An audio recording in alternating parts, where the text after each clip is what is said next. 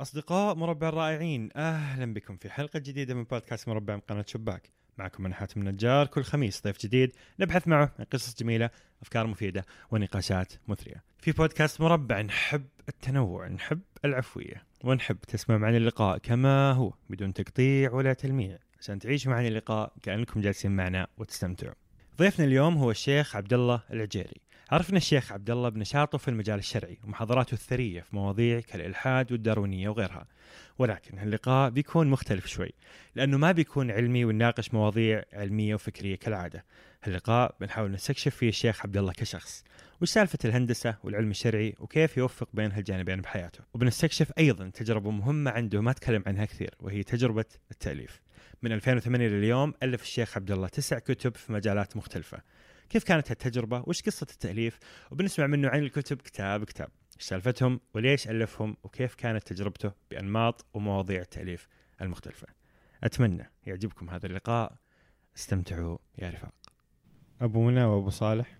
أي كله كويس. كله كويس. شيخ عبد الله. ممتاز. أهلا وسهلا. أهلا وسهلا. حياك الله في بودكاست مربع. الله يسلمك. آه، مكان جميل. الله يكرمك الله يحييك.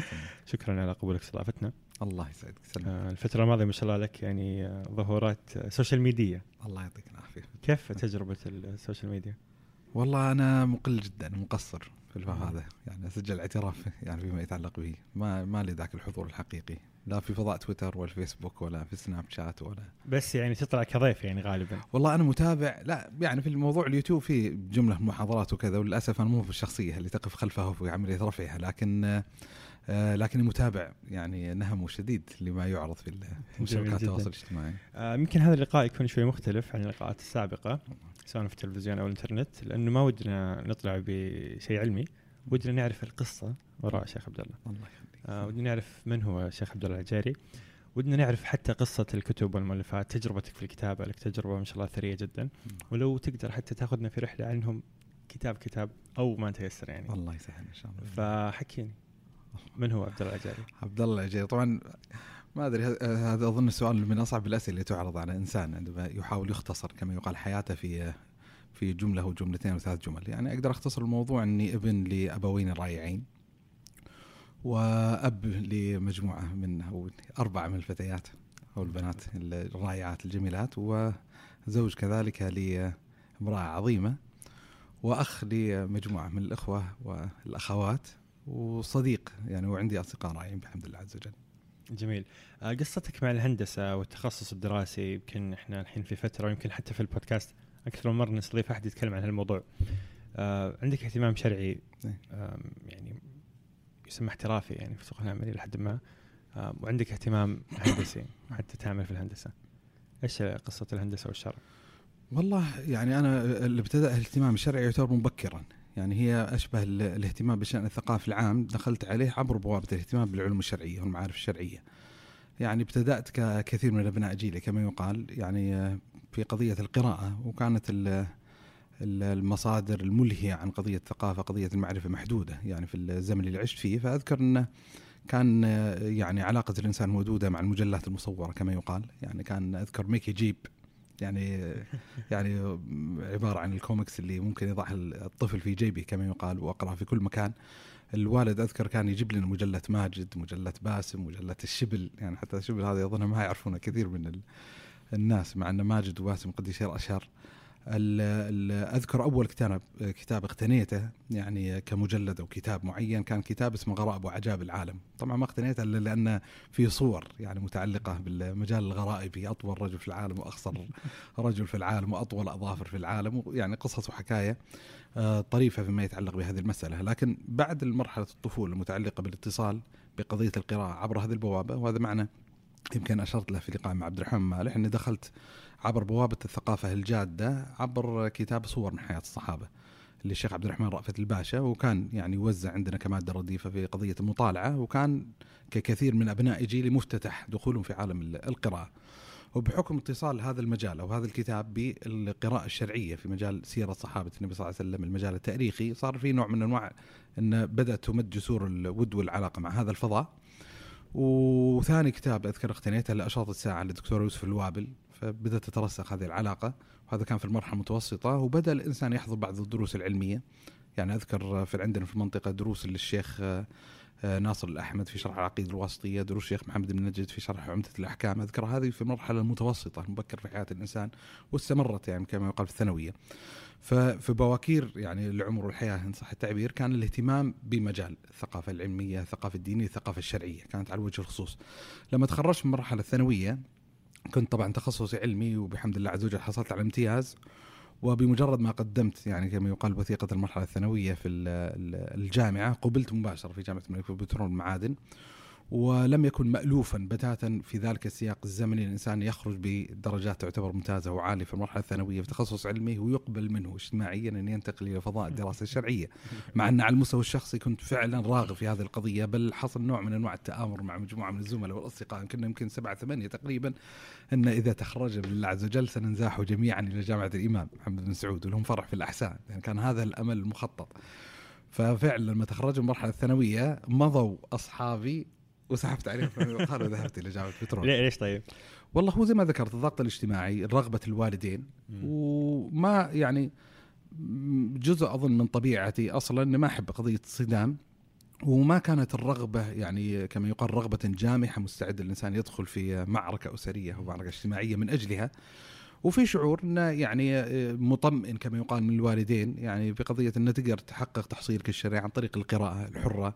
وإذا تخرج الإنسان من المرحله الجامعية فما في بأس إن شاء الله إنه ممكن مثلا يلتحق بركب الدراسة الأكاديمية الجامعية إما انتظاما انتسابا. وهذا اللي حصل فعليا لما تخرجت هذه المرحلة يعني الجامعية بحمد الله عز وجل توظفت في الهيئة الملكية في الجبيل وثم عدت إلى الظهران. في عملي الحالي في الشركة السعودية للكهرباء.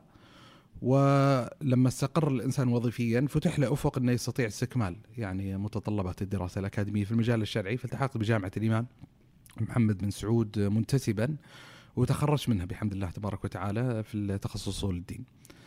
فيعني هذا السبب. طبعا لما دخلت جامعة البترول آه، تدري عندنا الكلية ما شاء الله كلية العلوم في كلية الهندسة في كلية الحاسب الآلي وكلية الإدارة. ف لما كنت طفلا صغيرا كان في نوع من أنواع العلاقة الودود الحقيقية مع الكمبيوتر مع أجهزة الحاسب الآلي. وبحكم الوالد كان مبتعث خارج المملكة فتعرفي أنا وأخي الدكتور أحمد العجيري حاليا يعني وسلم عليه في عميد شؤون الطلاب في جامعة البترول آه يعني اطلعنا على ما يتعلق بقضية التقنية. يعني مبكرا حتى قبل ما تصل إلى المملكة فقضية الأتاري على سبيل المثال. أذكر كان عند الوالد شرى له جهاز كمبيوتر اسمه كومودور 64 يعني عاد اللي يهتمون بشأن الكمبيوترات يعرفون كومودور 64 طبعا 64 64 كيلو بايت. تتخيل ان إن ال RAM حقه هذا يعني أقوى شيء أيوه 64 يعني. كيلو بايت. وبعدين شرى الوالد اذكر لنا جهاز اسمه أميجا.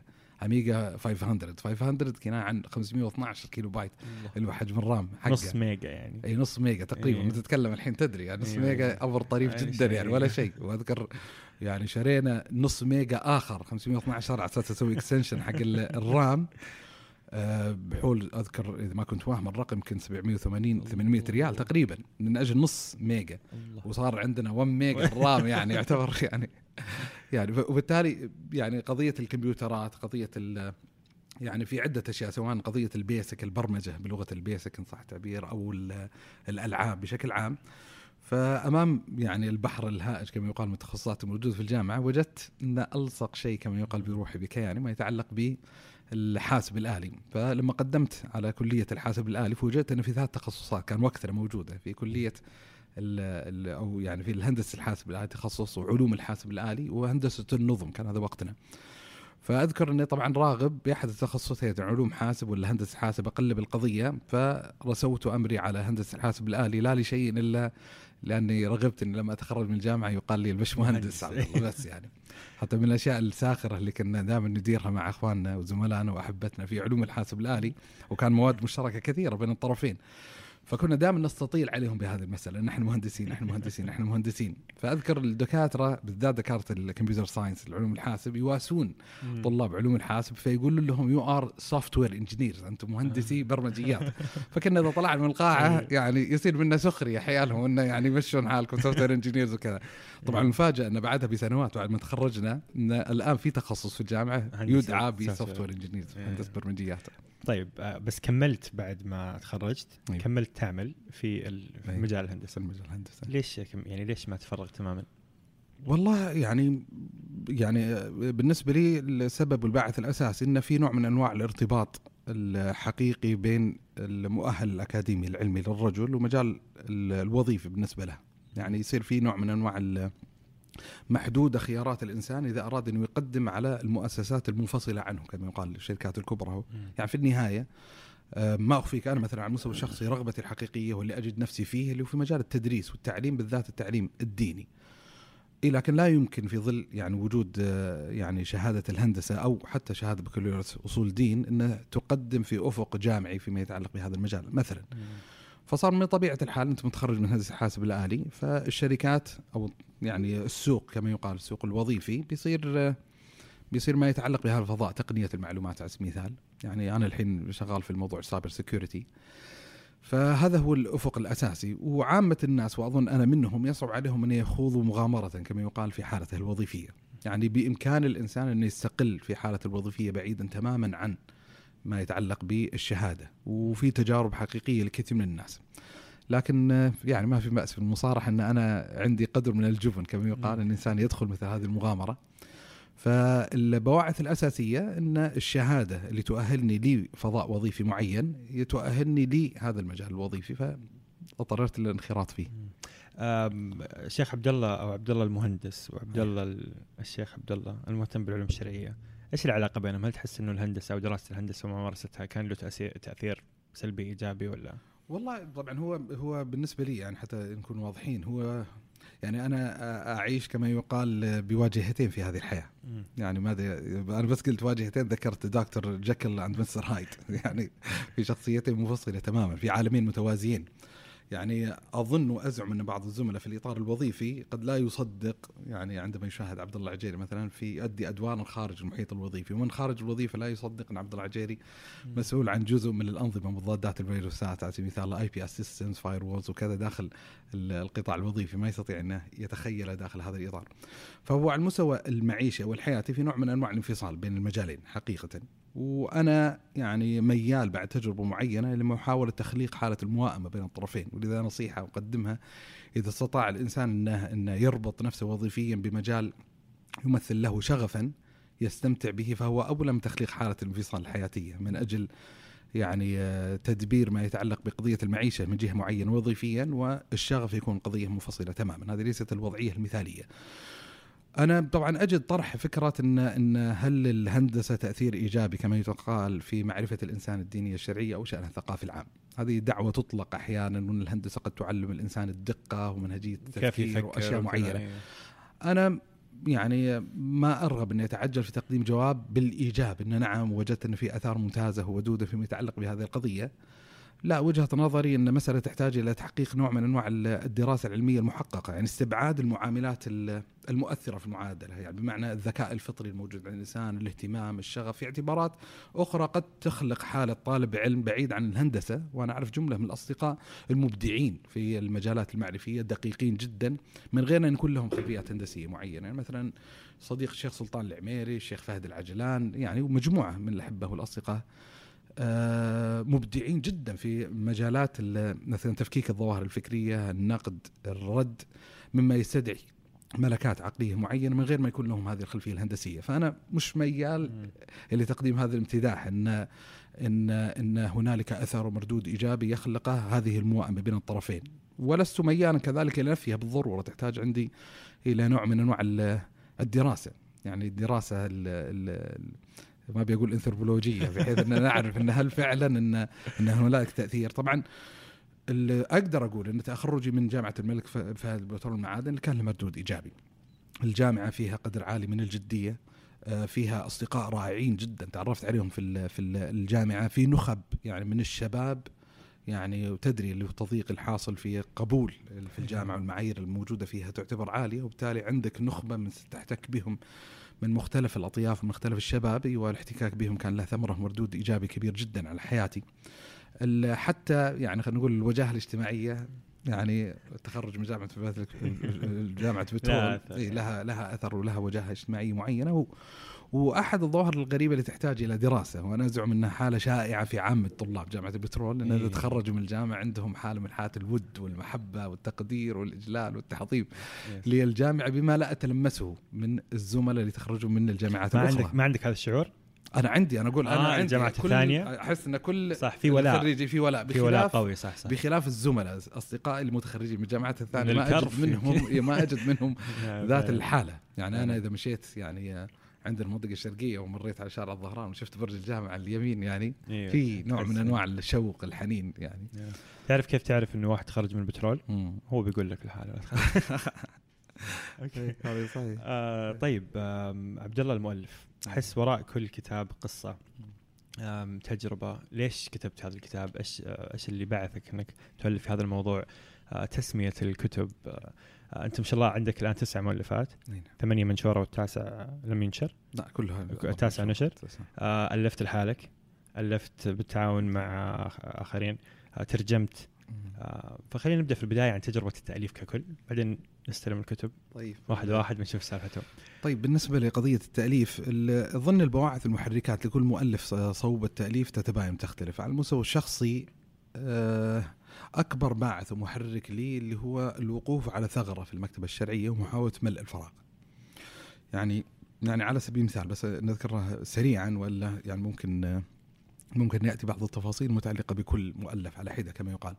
مثلا من عبث الرواية أول كتب اللي صنفتها كان بسبب ظاهرة انتشار الرواية الشبابية على إثر يعني ردة الفعل المجتمعية من رواية بنات الرياض. 2008 صحيح؟ ناسي والله. ناسي. أنا المشكلة في التواريخ أنا عموما هذه خذها قاعدة موضوع الأرقام عندي عاهه وعندي مشكلة حقيقية في حفظ الأرقام يعني فجات موجة روائيه شبابية على إثر رواية بنات الرياض لرجاء الصانع وتتابعت عدة روايات شباب الرياض سعوديات في عدة أعمال روائية معينة فحاولت انه اقدم نوع من أنواع التقييم ال- ال- الشرعي بالذات لمجموعة من الروايات المتعلقة بهذا الباب. نزل كتاب اسمه السر ذا سيكرت حق روندا بايرن وحصل نوع من أنواع الرواج ما يتعلق بهذا الكتاب فوجدت أنه من المناسب أن الانسان يقدم كتابه نقديه لهذه الكتابة معالم منارات في تنزيل أحاديث الفتن وملاحم اشراط ساعة الوقائع الحوادث إنه من لما يعني من تداعيات 11 سبتمبر والهجمة الأمريكية على أفغانستان ثم سقوط العراق إنه بدأ يعني في الوسط ال- ال- الديني عندنا حتى في المملكة وعلى مستوى الوطن العربي بشكل عام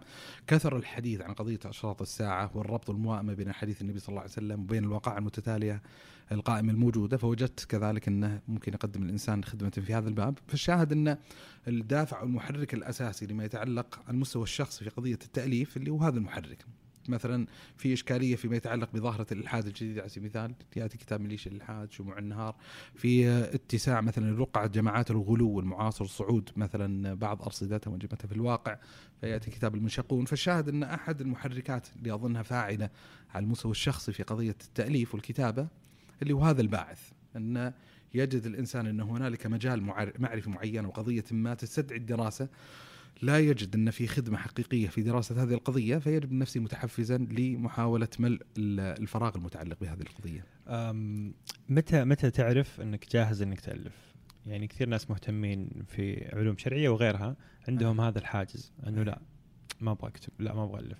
فأول مرة ألفت هل واجهت هذه العقبة؟ والله إيه طبعا هو يعني يعني يعني أنا ما أخفيك حتى أنا ابن من أبناء جيل كان عندهم نوع من أنواع التخوف الزائد مما يتعلق بإدخال نوع من أنواع الغرور والعجب على الناس إن في انطباع سائد فيما يتعلق بهذه القضية. حتى أنا أعرف مجموعة من الأصدقاء والزملاء لما كانوا ينشرون أحيانا سواء في الصحافة أو المجلات أو غيرها مقالات أو ينشرون قصائد معينة فيتم نشرها بأسماء مستعارة. ويصير أحد البواعث الأساسية النشر بالاسم المستعار يعني قضية ثنائية إنه يخشى أنه يتم تصنيفه أن عنده نوع من أنواع الكبر أو العجب أو يعني شوفة النفس كما يقال أو آه لئلا يدفع الضريبة الباهظة لم إذا لم يتلقى هذا العمل الثقافي تلقيا. حسنا ايجابيا يعني في الوسط الثقافي العام. إي فعندك يعني يضغط عليك هذا الهاجس أحيانا بما يؤخر مشروع التأليف أحيانا في حياة الإنسان إنه يحس إنه ما استكمل الأدوات، ما استكمل المعرفة اللائقة إنه ينتقل الإنسان من دائرة القراءة المجردة إلى قارة دائرة البذل الثقافي. آه، طبعا من النصائح الوصايا اللي هو اللي أعتقد ضروري يتنبه لها من كان مهتما أو يرى في نفسه نوع من أنواع التأهيل لما يتعلق بهذه القضية ضرورة الفصل بين مجالين قضية التأليف وقضية النشر. ما في بأس على الإنسان بل أحد أكبر الأدوات التي يستطيع طالب العلم أو المثقف العام الانتفاع منها والاستفادة منها في مسار رفع مستواه الثقافي اللي هو التأليف والتصنيف. بدون ما ينشر. بدون ما ينشر. الحين قضية النشر هذه قضية أخرى لكن أحد الأدوات المعرفية في تحصيل المعرفة اللي هو قضية الكتابة التأليف أنه يكتب بحثا يكتب بحثا لانتفاعه الذاتي. في مقالة جميلة جدا ممكن يطالعها الإنسان تقدم بعض التفاصيل المتعلقة بهذه القضية للشيخ إبراهيم سكران عنوانها التصنيف التحصيلي. يعني كيف يستطيع الإنسان أن يخلق من التأليف والتصنيف ليحصل. مجالا تحصيليا. مم. ونفس الشيء مثلا قضية تقديم درس على سبيل المثال أو تقديم محاضرة معينة. أحد أكبر المنتفعين في تقديم هذه المحاضرات والدروس في كثير من الأحيان هو المحاضر المحاضر نفسه لأنه سيضطر أنه يحضر مادة علمية جيدة. فمجرد تحضير يعني الاطلاع على مجموعة وحزمها من الكتب ملاحقة بعض المقالات قراءة بعض الأوراق العلمية البحثية هذه تخدم خدمة كبيرة جدا في قضية ال في قضية ال التأليف والانتفاع بهذا المؤلف. ثم يأتي السؤال بعدين إن متى أنشر هي اللي تأتي فيها قضية الحساسيات ما في أظن بوابة حقيقية فيما يتعلق بهذه القضية إلا إلا بالاستشارة يعني إن إن يستطيع الإنسان أن يقدم هذا العمل الثقافي اللي أنتجه إلى أحد من يثق به أو مجموعة من يثق فيهم فيقيمونه ضروري أن يكون هنالك نوع من أنواع المكاشفه والمصارحه حتى يعني لا يتعجل الإنسان تقديم يعني. أيوة. يتعجل تقديم نفسه للمشهد ويكون غير مؤهل المنتج على المستوى وما اخفيك أنا بحمد الله عز وجل يعني أصدرت حتى الآن تسعة كتب ولا أعرف كتابا من تلك الكتب إلا وقد دفعته إلى مجموعة من الاحباء والأصدقاء.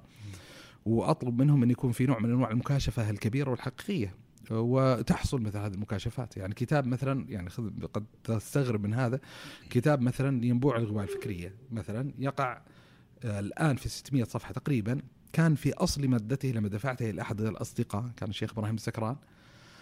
آه، كان في 60 ورقة كان 60 صفحة فقط الكتاب.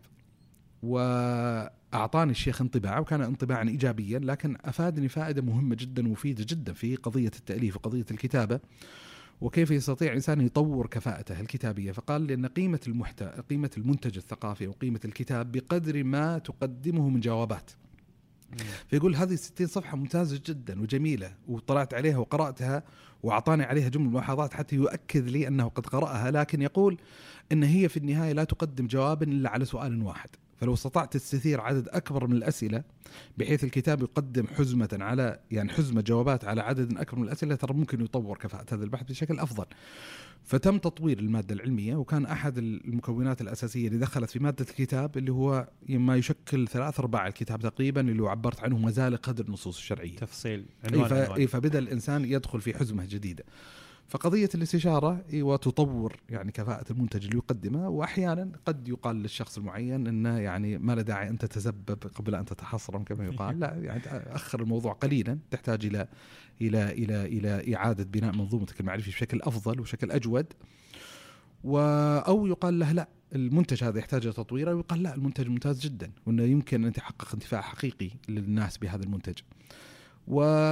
وقضية التأليف الكتابة مثل غيرها من القضايا. هي يعني قضية آه، قابل للتطور في أثناء الطريق. يعني أنا أزعم أن الكتب التي ألفتها متأخرا الآن يعني تتكلم عن يعني خلينا ناخذ مثلا آه، زخرف القول باعتباره مشتركا لكن مثلا كتاب المنشقون أو كتاب شموع النهار. وشموع النهار هو من أحب الكتب كما يقال إلى قلبي يعني. أجد نفسي من ناحية الصنعه التأليفية بناء الفكرة آه، التعبير عن هذه الفكرة البرهنة على هذه الفكرة أفضل بكثير جدا من الأداء اللي قدمته مثلا في أوائل الطريق من عبث الرواية أو خرافة السر أو معالم منارات إيه، فإذا وصل الإنسان للنقطه يستطيع أنه يقدم هذا المنتج في الفضاء العام فليثق تماما أنه ترى القضية قابل للتطوير بشكل كبير جدا. جميل. إحنا هنا في البودكاست مهتمين دائما بال- بالقصة بالجانب الإنساني الجانب ال... يعني العادي جدا في. الحياة. فأبغى أتخيل أنت ما شاء الله ألفت الآن تسع كتب. أي نعم. ابتداء من 2008 من عبث الرواية كان 2008 تقريبا. 2009 آه خرافة السر. خرافة السر. أيوه. بعده الظاهر ترجمت هيروشيما. لا لا هيروشيما آخر كتاب. آخر أوكي. آه آخر كتاب. طيب فبمعدل إلى حد ما كتاب كل سنة. تقريبا كل سنة سنتين تقريبا. حلو. كيف يعني هل هل في لك مثلا جلسة يومية تجدول لك جلسة الكتابة؟ جلسه للتاليف هل مثلا تنعزل في, في, في أسبوع في شهر؟ أبغى أتخيل كيف ما شاء الله عندك الان عندك وظيفة ثابتة أي. مهتم بالشأن العام والاجتماعي المحاضرات وقاعد تألف. كيف حياة الشخص اللي يألف؟ والله يعني اتصور الناس طبعا مسارات. أنا أظن امثل من أسوأ المسارات المتعلقة بهذه القضية. يعني اللي يحصل على المستوى الشخصي إنه في رغبة في التأليف في عنوان ما، يعني يجد إنسان عنده الكفاءة العلمية إنه يستطيع إنه يؤلف في هذه القضية، وخلاص تصير هاجس وقلق يشكله للفترة من غير أن يبذل الإنسان فيه البذل الواجب المتعين عليه. فيستمر عملية التسويف، تستمر عملية التسويف إلى اقتراب لحظة دفع الكتاب إلى المطبعة من أجل أن يصل إلى بالذات عندنا deadline غالبا كثير المؤلفين قضية معرض الكتاب في الرياض. إيه. فيصير تحتاج يعني أن تضبط نفسك فيما يتعلق أن تعطي فسحة زمنية انه يطبع الكتاب حتى يصل إلى معرض الكتاب. فأبد يصير لما أتخذ قرار يعني إني بألف القضية الفلانية فبإذن الله عز وجل قدامنا خلينا نقول 11 شهر العمر طويل لسه يعني بمقدور الإنسان. شهر شهرين ثلاثة أربعة ويستمر مجرد قلق وهاجس وعبء يعني ذهني أكثر من يكون منتج حقيقي موجود على الساحة. إذا اقترب الوعد الحق كما يقال وخلاص يعني ضاق الوقت جدا هنا يصير استنفار يعني كامل كما يقال لكل الطاقة ولكل الجهد. يعني أنا عندي جهاز اللي هو ال Surface Pro 4 ميزته إنه خفيف المحمل وبالتالي تجده معي في كل مكان. إيه. يعني آه إذا راحت إذا أخذت الأهل مثلا للسوق على سبيل المثال جالس أنا في السيارة فاتح اللابتوب وقاعد أشتغل عليه كما يقال. إذا رحت بيت يعني أحد الأصدقاء فتحت وأشتغل عليه في كل مكان في كل مكان. وطبعا يعني مع الضغط الشديد اللي يمثله مرحلة التأليف يعني ممكن تأخذ المساله مثلا ثلاثة أسابيع شهر اللي هو الاستغراق الكلي. في التأليف. حتى كثير من الأصدقاء يعرفون إني دخلت في مود التأليف بسبب الانقطاع التواصل كما يقال. يتصلون ما في رد. رسائل ما في رد. لأن مستغرق حياتي فيما يتعلق يتعلق بهذه القضية. ومع ذلك تمثل تلك اللحظات أو ذلك الزمان من أجمل اللحظات لأن يصير سبحان الله هدف الإنسان في تلك الأيام واضح تماما. من لحظة ما تستيقظ من النوم تدري أن وظيفتك في هذا اليوم أنك تأخذ اللابتوب يكون جنب السرير تحطه في حضنك وتقعد تشتغل. لأنه واقع تحت ضغط شديد فيما يتعلق بهذه المسألة. طبعا لما اسس المركز التكوين صار الضغط أشد يعني لأنه صارت مجدولة يعني. أول حتى لما تنتقي عنوان يصير ما في جهة معينة أو شخص معين يلاحقك كما يقال أنك تخرج الكتاب يصير أنت أمير نفسك. ويصير الرغبة الذاتية أن تكافح الجمهور بالكتاب الجديد. في معرض الكتاب على سبيل المثال هو الضاغط عليك آه الآن لا صار العبء كما يقال مركب ومضاعف إن في مؤسسة آه لك صلة كبيرة بهذه المؤسسة وفيه يعني مجموعة من الزملاء ومجموعة من الشباب يعني اللي يلاحقونك كما يقال فيما يتعلق بهذه القضية. فالمسار اللي, اللي أو خطة الحياة فيما يتعلق بقضية التأليف هو التسويف ثم التسويف ثم التسويف ثم يعني محاولة يعني تدارك ما فات بحيث يضطر الإنسان وهذه ظاهرة يمكن يتلمسها الإنسان في عامة الكتب المتأخرة يعني في شموع النهار في المنشقون في ميليشيا الإلحاد ستجد في تذييل في مقدمة الكتاب اعتذار حار إلى زوجتي العزيزة وإلى بنياتي الطيبات من من الاستشكالات يعني من حجم ال ال ال ال يعني استغراق آه، قضية التاليف والكتابه للزمن. بحيث إنه يعني تتضرر بعض مصالحهم الخاصة فيما يتعلق بهذه القضية في هذه الفترة الزمنية. عظيم. كيف تقيم ردة فعل الجمهور العام؟ ما أتكلم عن المهتمين بالعلم الشرعي إيه. على مؤلفات ما شاء الله الآن عندكم تكوين تعديتوا 100 مؤلف ما شاء الله اصدرتوا أكثر من 100 كتاب الآن آه، وما شاء الله مؤلفاتك الشخصيه. إي نعم. كيف تقيم ردة فعل وتفاعل الناس الجمهور العام مع مؤلفاتكم الشرعية؟ مع مؤلفات المركز. م. والله بحمد الله عز وجل يعني ما أدري هذا شعور ينتابني هو صحيح أو ليس صحيحا انه هنالك قاعدة شبابية محبة بحمد الله عز وجل المركز وأن بحمد الله عز وجل حالة الإقبال على مطبوعات المركز والمؤلفات اللي منتجينها تعتبر ممتازة جدا. بالذات إذا عقد الإنسان المقارنة بينها وبين يعني ما يحصل في كثير من دور النشر. يعني حتى أقرب مدلول يعني قد يتعجب كثير من المستمعين والمشاهدين إذا عرف أن ترى متوسط ما يطبع من الكتاب في الوطن العربي كطبعة أولى 2000 نسخة. يعني أنت تتكلم عن 2000 نسخة يراد أن تذوب في الوطن العربي كله. في آه. فترة زمنية. في الوطن العربي. إي يعني 2000 نسخة يطبع من الكتاب أيوة. ويوزع حلو. على مختلف مكتبات ليس المحلية أيوة أيوة. على الوطن العربي. كنسخه أولى. إي وتقريبا يأخذ الكتاب حتى ينفذ بالكلية في متوسط الكتب خمسة سنوات تقريبا. يعني 2000 يستنفذ في خمسة سنوات. إحنا بحمد الله عز وجل يعني عدد من الإصدارات والكتب تنفذ خلال خمسة أربعة أيام أحيانا في معرض الكتاب يعني بحمد الله عز وجل. وليتلاحظ إن في عدة طبعات أحيانا تصدر من الكتب مصنفات ومؤلفات فبحمد الله عز وجل على مستوى المركز وحالة الإقبال على المؤلفات والكتب حالة طيبة بحمد الله تبارك وتعالى. وحالة جيدة وفي يعني اللي يتابع المشهد الثقافي المحلي يدرك إن هنالك نوع من أنواع التطور الإيجابي فيما يتعلق بقضية الإقبال على القراءة وقضية تأسيس المشاريع المصاحبة لقضية القراءة، يعني بدأت تتشكل عندنا عدة ظواهر على هامش التأليف وهامش الكتابه وهامش شراء الكتاب. يعني بدأت تتمدد ظاهرة النوادي مثلا القراءة، مجموعات القراءة آه، سواء في العالم الافتراضي أو العالم الواقعي الحقيقي، يعني فالشاهد ان إن حركة الكتاب وصناعة الكتاب يعني تبدو لي تبدو لي في أوضاع آه، جيدة بالمقارنة بأوضاع يعني سابقة. وإن جينا في لحظة تعتبر زينة بحمد الله عز وجل. عظيم. نمسك الكتب. طيب. كتابا كتابا. حكينا تبغى نبدأ من آه، 2008 ولا 2019 لا نبدأ من الأخير. الأخير. عشان نقتل مشروع النهار أحسن. حكينا. كيف بدأ مشروع الكتاب الأخير؟ طيب مشروع الكتاب الأخير اللي هو كتاب هيروشيما. كتاب هيروشيما اللي يعني هو أول تجربة ترجمة. لجون هيرسي كتاب لجون هيرسي وبالنسبة لي تمثل أول تجربة ترجمة كتاب الكتاب الحقيقة له قصتين يعني في ترجمة من قصة الإنجليزية طبعا ترجم من اللغة الإنجليزية للغه العربية. في قصتين للكتاب، القصة الأولى ما يتعلق بقصتي في أو المبررات اللي حملتني على الإقدام على تجربة الترجمة، هذه لها حكاية. وفي حكاية الكتاب، يعني لماذا هيروشيما لجون هيرسي. فيما يتعلق بالقصة الأولى، يعني ما الذي حفزني وحملني على قضية الإقبال على قضية الترجمة؟ إن إحنا عندنا في المؤسسة والمركز مسار لترجمه الكتب. فقدم لنا أحد الكتب المترجمة فله حكاية طويلة ما ودي إني أشغل الوقت بذكر هذه الحكاية الطويلة لكن ظهر إن في إشكاليات في الترجمة الكتاب في بعض المواضع وبعض المحال. فطلبت من الزملاء ان يرسلون لي هذه المواطن وهذه المحال فبديت أراجعها فوجدت فعلا بالمقارنة بين النسخه الإنجليزية والنسخة العربية إن في مشكلة في هذه المواضع. هذه المشكلة فتحت أفق إن محتمل المشكلة أكثر من مجرد هذه المواضع القليلة.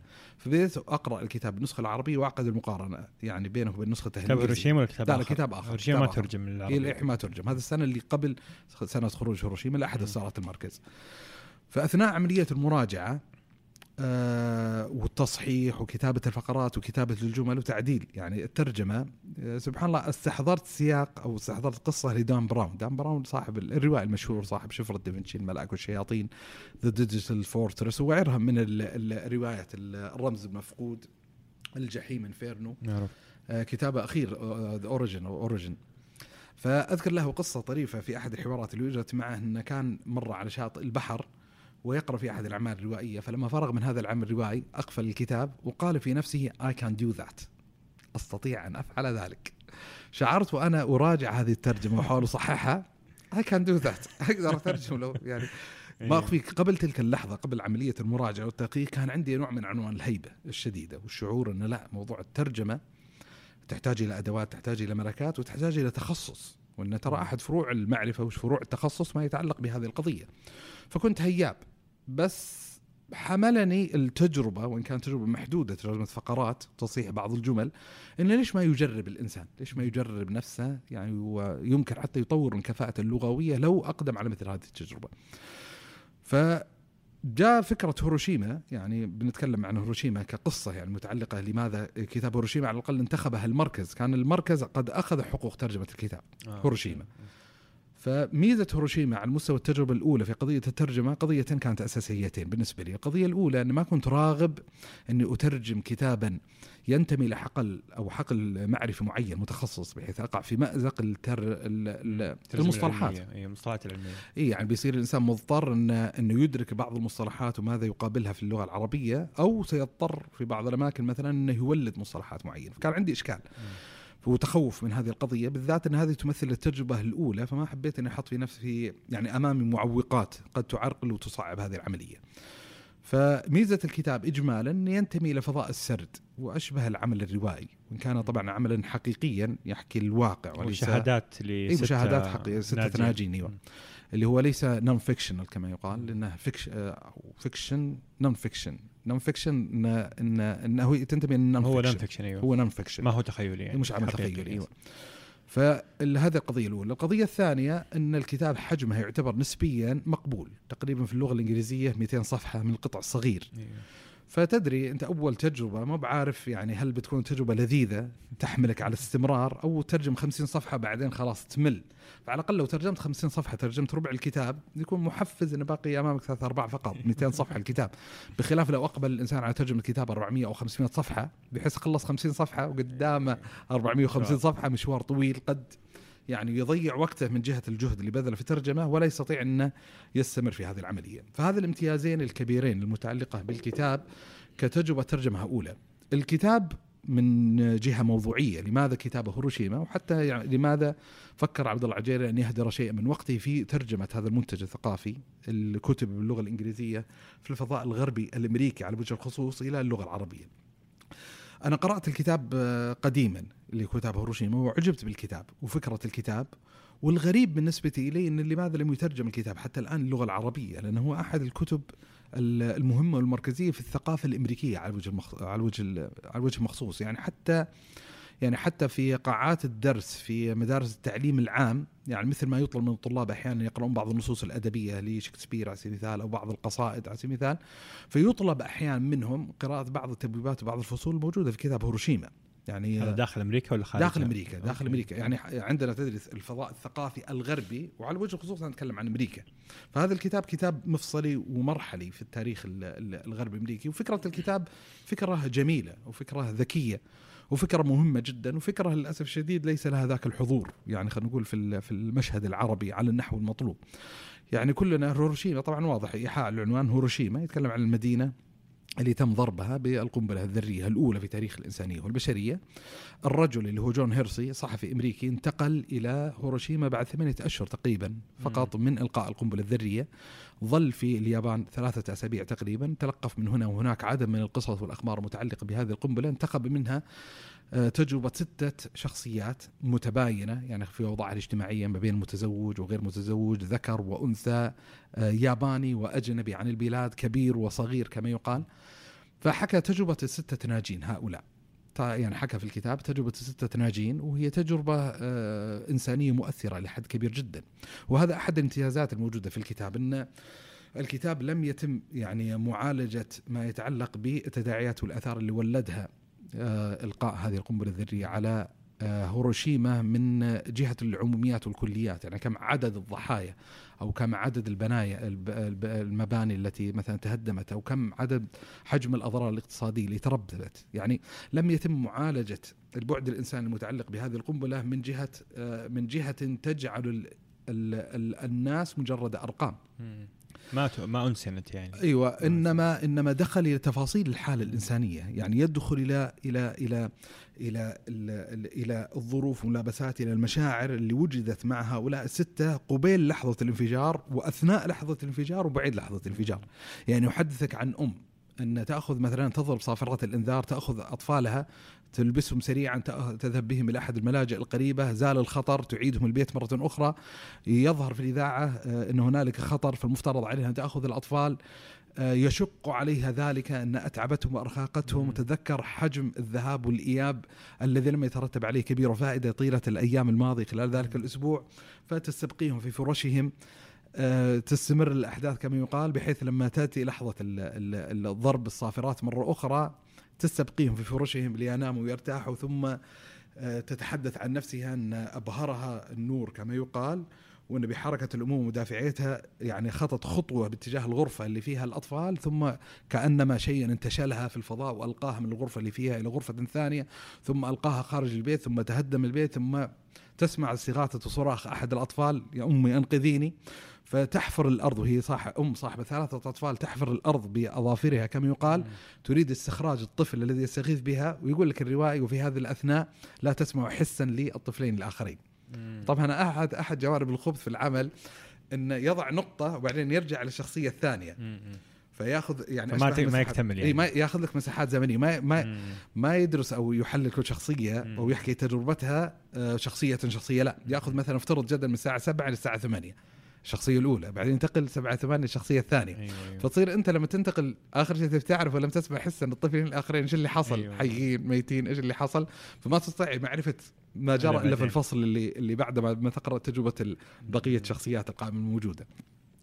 فالكتاب كتاب مفصلي كتاب مهم جدا وكتاب قلب الرأي العام الأمريكي لما نزل. يعني حجم تكتموا أمريكا على الحادثة بشكل إيه يعني بشكل كبير جدا. يعني يعني لأن كان عندهم سردية معينة يريدون المحافظة عليها، يعني السردية الأمريكية ال- ال- الذي يبررون من خلاله لماذا ألقوا بالقنبلة الذرية على اليابان أن ذلك من أجل استنقاذ حياة بطبيعة الحال الجنود الأمريكان بل من أجل استنقاذ أرواح الجنود اليابانيين و الشعب الياباني. هذه السرديه اللي يذكرونها لأن يعني يبون يصورون الموضوع انه كانوا أمام مأزق شيء بطولي يعني. إيوه أمام مأزق يعني ثنائي بمعنى إن نحن كنا أمام خيارين إما إن ندخل في حرب طويلة المدى تهدر فيها يعني أرواح تلو أرواح من الطرفين أو إن تختصر هذه العملية بضربة موجعة واحدة يتم خلاص. إيوه تضحية بمجموعة من البشرية الإنسانية من أجل استنقاذ المجموع الأكبر هذه السردية اللي دائما يسعى الامريكان في الترويج لها المحافظه حق, عليها حق التضحية بالآخر أيوه. طبعا هذا هذا عنوان جميل. جدا يعني حق التضحية بالآخر اللي منير العكش وهي عنده ثلاثية اللي هو يعني هذا أو عنوان وضع على الكتاب ولا هو الإبادة أمريكا والإبادات الجماعية وعنده الإبادة أمريكا والإبادات. الثقافية والجنسية وعنده عدة مؤلفات ومهمه جدا في في إطلاعنا على حقيقة كما يقال وحشية ودمويه ال- الحداثة الغربية بالذات. الشاهد في الموضوع في هذه السردية ال- ال- اللي يدرك يعني حقائق الأمور كما يقال ويقرأ ما يتعلق بتاريخ القنبلة الذرية وفي عدة دراسات وعدة أبحاث وعدة أوراق وعدة مقالات وفي مقاطع كذلك في اليوتيوب مفيدة جدا اللي طلع عليه وهي أمر حاولت أن ألخص بعض جوانبه في مقدمة الكتاب وهي مقدمة على الخلاف المعتاد أحيانا نظن مقدمة طويلة أخذت 40 صفحة تقريبا. من ال- ال- الكتاب في طبعته المترجمة. إني حاولت إني أبين للقارئ المتلقي لا إن السردية الأمريكية ترى مخالفة للحقائق الموجودة على الأرض، اليابانيين قبيل لحظة الإلقاء هذه القنبلة كانوا على مشارف الاستسلام، يعني ما كان هنالك آه، قناعة حقيقية أصلا بمواصلة الحرب وهو طرف يعرف يعرف المأزق الذي هو واقع فيه وكان هنالك تهديد تمدد الاتحاد السوفيتي واستثمارهم يعني آه، لانفراد اليابانيين أمام يعني كما يقال أمريكا لأن تدري ال ال يعني اليابان كان متحالفة مع ألمانيا وألمانيا تم خلاص يعني إخراجها كما يقال من المعادله فاليابانيين كانوا على مشارف الاستسلام النهائي وكان يعني أحد البنود الأساسية اللي متحفظين اليابانيين. يعني لو اعطوه إياها أمريكا كان انتهى الموضوع. بالنسبة لليابانيين انه آه، الشرط الوحيد بالنسبة لهم إن آه، لا يتم التعرض للإمبراطور الياباني وقتله أو التعرض له كما حصل مثلا لموسوليني على سبيل المثال أو غيرها من ال- الطواغيت اللي حصلوا على إثر التداعيات هذا ال- الشرط. الوحيد اللي كان عند اليابانيين يعني ومع ذلك كان يعني حالة ال ال يعني ال- الكبر الغربي يمنع من هذه القضية ويرى أن ليس لك حق أنك تملي أي شرط ولو كان يعني شرطا واحدا تستسلم بلا شروط مطلقا. ففي وعي بهذه القضية فتم إلقاء القنبلة الذرية الأولى، تم إلقاء القنبلة الذرية الثانية عن الجزاكي واضطرت بعدها اليابان أن تركع، يعني كما يقال آه، بعد مئات الألاف من البشر الذين قتلوا. يعني وفي مجزرة رهيبة واللي يقرأ تفاصيل يعني يعني المزعج هذه سردية. الحين تبي تصنع مثل ما ذكرت قضية البطولة وقضيه إن كانوا مضطرين إليها اضطرارا. الواقع يكذب ذلك والمأزق والمؤلم إن أمريكا حتى في لحظة إلقاء القنبلة لم لم تسعى إلى تخفيف يعني إلى إرعاب الخصم وإظهار ال- ال- تحذير القدرة أو شيء. القوية الموجودة عندها بحيث إنها تتخذ إجراء اليابان على إثر إن شاهدت لا. هو بالنسبة لي أشبه الطفل اللي عنده لعبة معينة ويريد أن يجرب هذه اللعبة خشية من والديه أن يسحبون من اللعبة هذه قبل أن يستطيع أن يجربها. أنا سمعت إنه حتى الطيارين اللي ألقوا القنبلة ما كان عندهم علم إنه هي قنبلة والله ما ذرية. أدري مش متأكد ما مر علي صراحة المعلومة هذه ما, ما أستطيع اثبتها وانفيها لكن من الأشياء مثلا اللي هو وقت إلقاء القنبلة ألقيت القنبلة ثمانية وربع صباحا. خروج الدوامات إيوه و- وقت الناس اليابانيين خارجيين الأطفال ذاهبين المدارس وكل شيء. يعني انتقي اللحظة بحيث إن عملية محرقة جماعية. يعني عدد كبير جدا من ال- ال- البشر. يعني بل الغريب في الموضوع وهذا ذكرته في مقدمة الكتاب انه كانوا ال- الأمريكان ناويين إنهم يضربون خمسة مدن. يعني على التوالي يضربون هيروشيما. إذا ما انحنت ال- ال- ال- ال- المدينة اللي بعدها أظن كانت آه، كاكورا وبعدين آه، كيوتو وبعدين المدينة الرابعة المدينة الخامسة. يعني وحتى يعني أحد الأشياء المعبرة عن عنجهية وحجم الاستهتار الغربي اللي حصل في تلك اللحظة إن عندنا اللي صار طبعا كوكورا سبحان الله أنقذها الله سبحانه وتعالى بسبب سوء الأوضاع الجوية اللي حملت الطيارين ينتقلوا إلى المدينة الثالثة مم. كانت المدينة الثالثة كيوتو لكن تم استبعادها من القائمة استبعدت وضع مكان كيوتو ناجازاكي مم. وناغازاكي وضعت مكانها السبب في ذلك ببساطة شديدة أن أحد الجنرالات الحرب في تلك الحقبة هو اللي استبعد ما يتعلق بكيوتو انها تكون في معرض الخطر واستبدل بناغازاكي بسبب إيش؟ إنه هو قضى شهر العسل كما يقال في مدينة كيوتو هذا السبب الوحيد ويعني وهي حظيت يعني. بهذا البقاء, البقاء. بسبب أن أحد. الجنرالات يعني بهذه القضية المزاجيه تسمية القنبلتين القنبلة اللي ألقيت على على على هيروشيما وعلى ناغازاكي يعني أخذت واستوحيت من من أحد الأفلام الغربية صقر مال- مالطا اللي هو يسمونه the fat boy and the little kid اللي هو الفتى. الصغير والرجل البدين يعني الموضوع تسمية- كله است- مستهتر إيه في نوع من أنواع الاستهتار. مم. بل يعني حتى التداعيات والآثار يعني مثلا أمريكا كونت لجنة سموها لجنة ضحايا القنبلة الذرية. قد يتوهم الإنسان على الأقل هذه اللجنة لها أهداف إغاثية، أهداف. صحية مثلا طبية معينة، لا كان قصارى الهدف اللي هو دراسة الآثار. عشان التقنية بس إيوه أيوه. للاستفادة والاستثمار من هذه الآثار ولذا من الأشياء الغريبة والعجيبة إن أحد الأطباء كان يحمل دماغ أحد اليابانيين بعد ما أخرجه من الجثة. ويقول الأرانب بالأمس واليابانيين باليوم يعني بمعنى إن كنا نجري هذه التجارب على الأرانب بالأمس والآن. نجريها على اليابانيين هذا يعني موثق ومكتوب مم. فأحد الأس- الأسباب والبواعث اللي هو يعني محاولة إطلاع الشباب على ما يتعلق بأحد حلقات مسلسل الفضاءات الغربية. وأنت ما تتكلم حتى عن لحظة يعني كما يقال ما هي بعيدة جدا استثنائية. يعني. ما هي بعيدة وليست أيوه. لحظة استثنائية في تاريخ المجتمع الغربي. لا. لما يجلس لما يدرس الإنسان تاريخ الغرب عموما يجد أن هذه وضعية كانت مستمرة بشكل بشكل مرعب بشكل لافت النظر. يعني في مذكرات داروين تشارلز داروين في مذكراته في رحلة البيجل يوثق العبارة المعبرة اللي, اللي هو يقولها. مو بالحين تقال عن المجتمع الغربي أحد أبناء المجتمع الغربي يعبر. يقول حيثما خطت خطت قدم الرجل الأبيض لحق الموت سكان البلد الأصليين. هذا الواقع. وأنت تدرس التاريخ يعني اقرأ الفضاعات في كتاب جميل جدا لكن للأسف ما ترجم ترجمة كاملة. ترجم جزء منه يبدو لي باللغة العربية اسمه الإسلام والمسيحيه الإسلام والمسيحيه أحد القساوسة أو الرهبان اللي صاحب الاسبان في كما يعبرون هم فتوحاتهم في الأرض الجديدة في أمريكا ويتحدث عن حجم الفظاعات اللي مارسها الاسبان النصارى مع السكان الأصليين الهنود الحمر على سبيل المثال. وقس يعني قس يعني عدة تواريخ ما حصل مثلا في البوسن والهرسك ما يحصل لاخواننا مثلا في الأرض المقدسة ما يحصل مثلا ما حصل في العهد القريب من المحاصرة الاقتصادية مثلا للعراق وعدد الأطفال اللي تم التضحية بهم تحت وطأة الجوع ما حصل وما حصل وما حصل حجم الفظاعات. فهذه مجرد يعني حلقة معينة حلقة معينة في حجم الفظاعات الغربية. ولذا أحد أحد الكتب الطريفة واللي أنصح حقيقة بمطالعته وقراءة بل له يعني له مشروع نقدي للحداثه الغربية اللي هو زيغمن باومن. عنده كتاب اسمه الحداثة والهولوكوست. الحداثة والهولوكوست. يعني أحد القضايا المثيرة موجودة في هذا الكتاب اللي محاولة يعني ال- ال- الطعن في ذلك ال- ال- ال- النظرة الغربية للذات ال- التي ترى فيها نوع من أنواع القدسية التي. استغربت واستنكرت كيف وقعنا في جرم الهولوكوست كيف حصل؟ يعني في ظل المنظومة الحداثية الغربية. فهو اللي يطرح في الكتاب إنه لماذا أنتم مستغربون؟ ترى قيم الحداثة من حيث هو يعتبر هذا إفراز استمرار طبيعيا يعني. هذا إفراز طبيعي. هذه قضية مفترض لا تثير في نفسكم هذا ال- الاستشكال. بل يستطيع الإنسان أن يعقلن هذا الحدث. بل يستطيع يقول الإنسان ان لو كان الألمان هم المنتصرين في الحرب العالمية احتمال ترى التاريخ أخذ مسارا مختلفا تماما في سرديته في مقاربته دي تلك الجريمه البشعة مثلا اللي حصلت باليهود وحصلت بغيرهم بالمناسبة.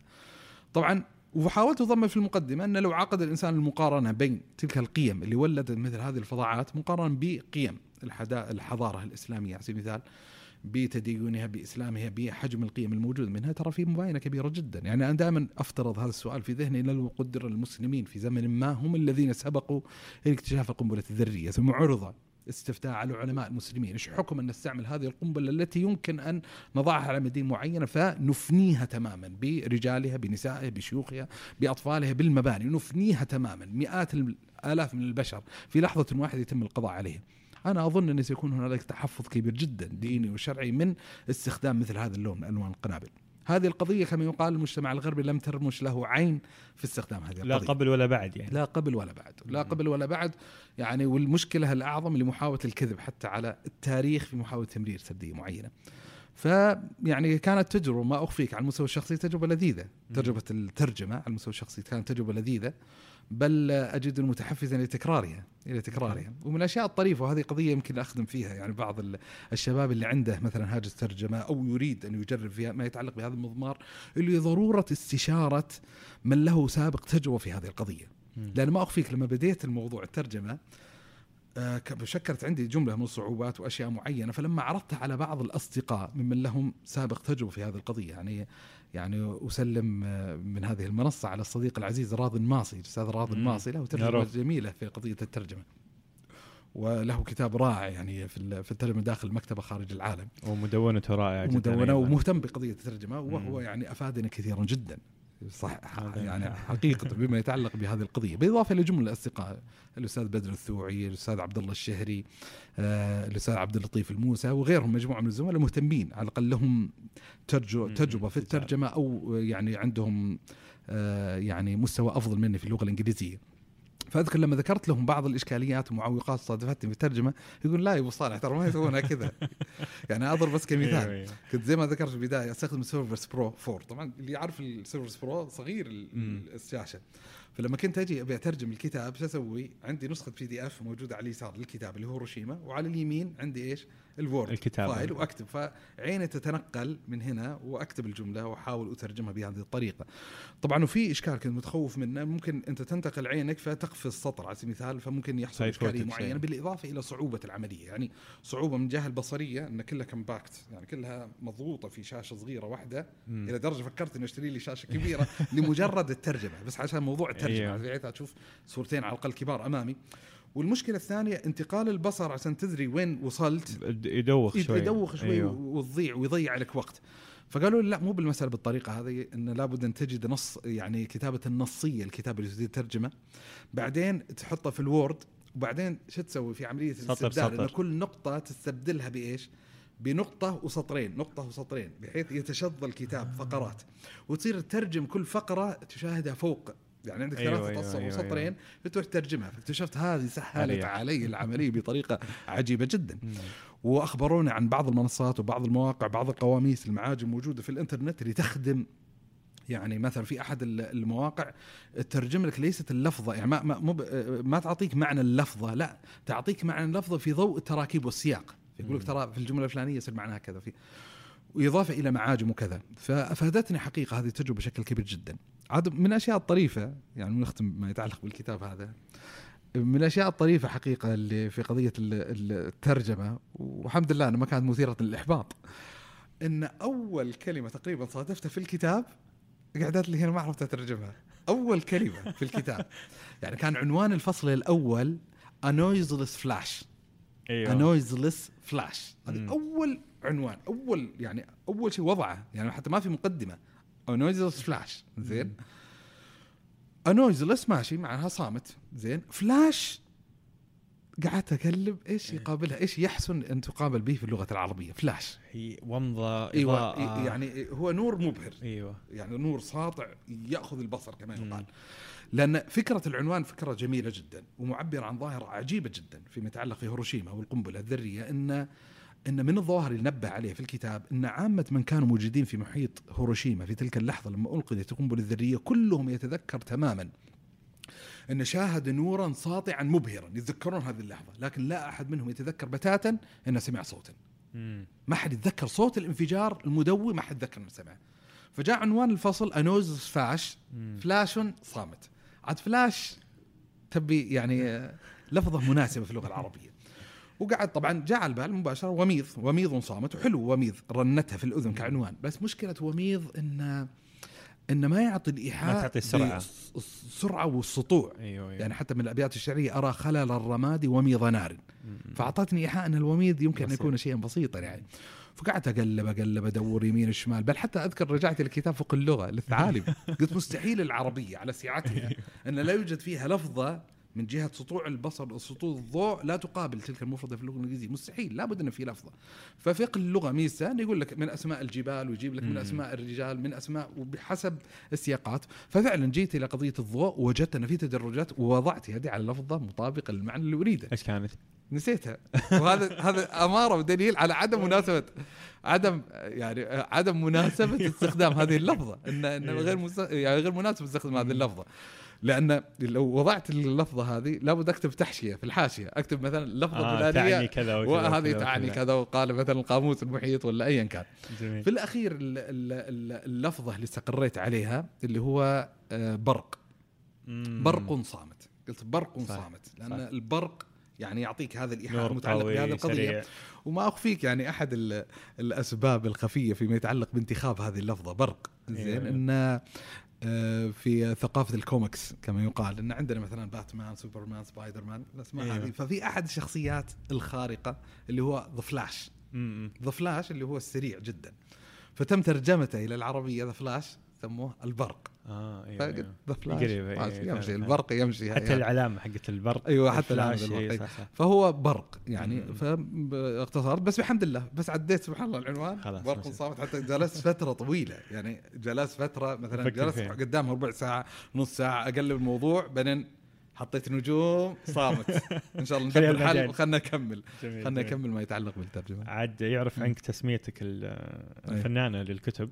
ففي الترجمة ما اضطرت تسمي ما تعبت الموضوع. أيوه طبعا عاد تر- ترجمة يعني الترجمة فنانة في تسمية الكتب هذه أظن ان إن حسن الظن يعني من مجموعة من الشباب والقريبين والمحبين آه، لا أستحقه في الحقيقة.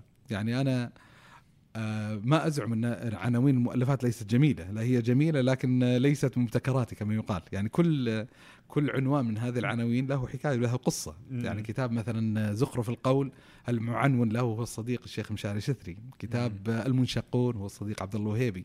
شموع النهار هو الصديق بدر الثوعي. مليش الإلحاد مجموعة من الزملاء اشتغلت معاهم.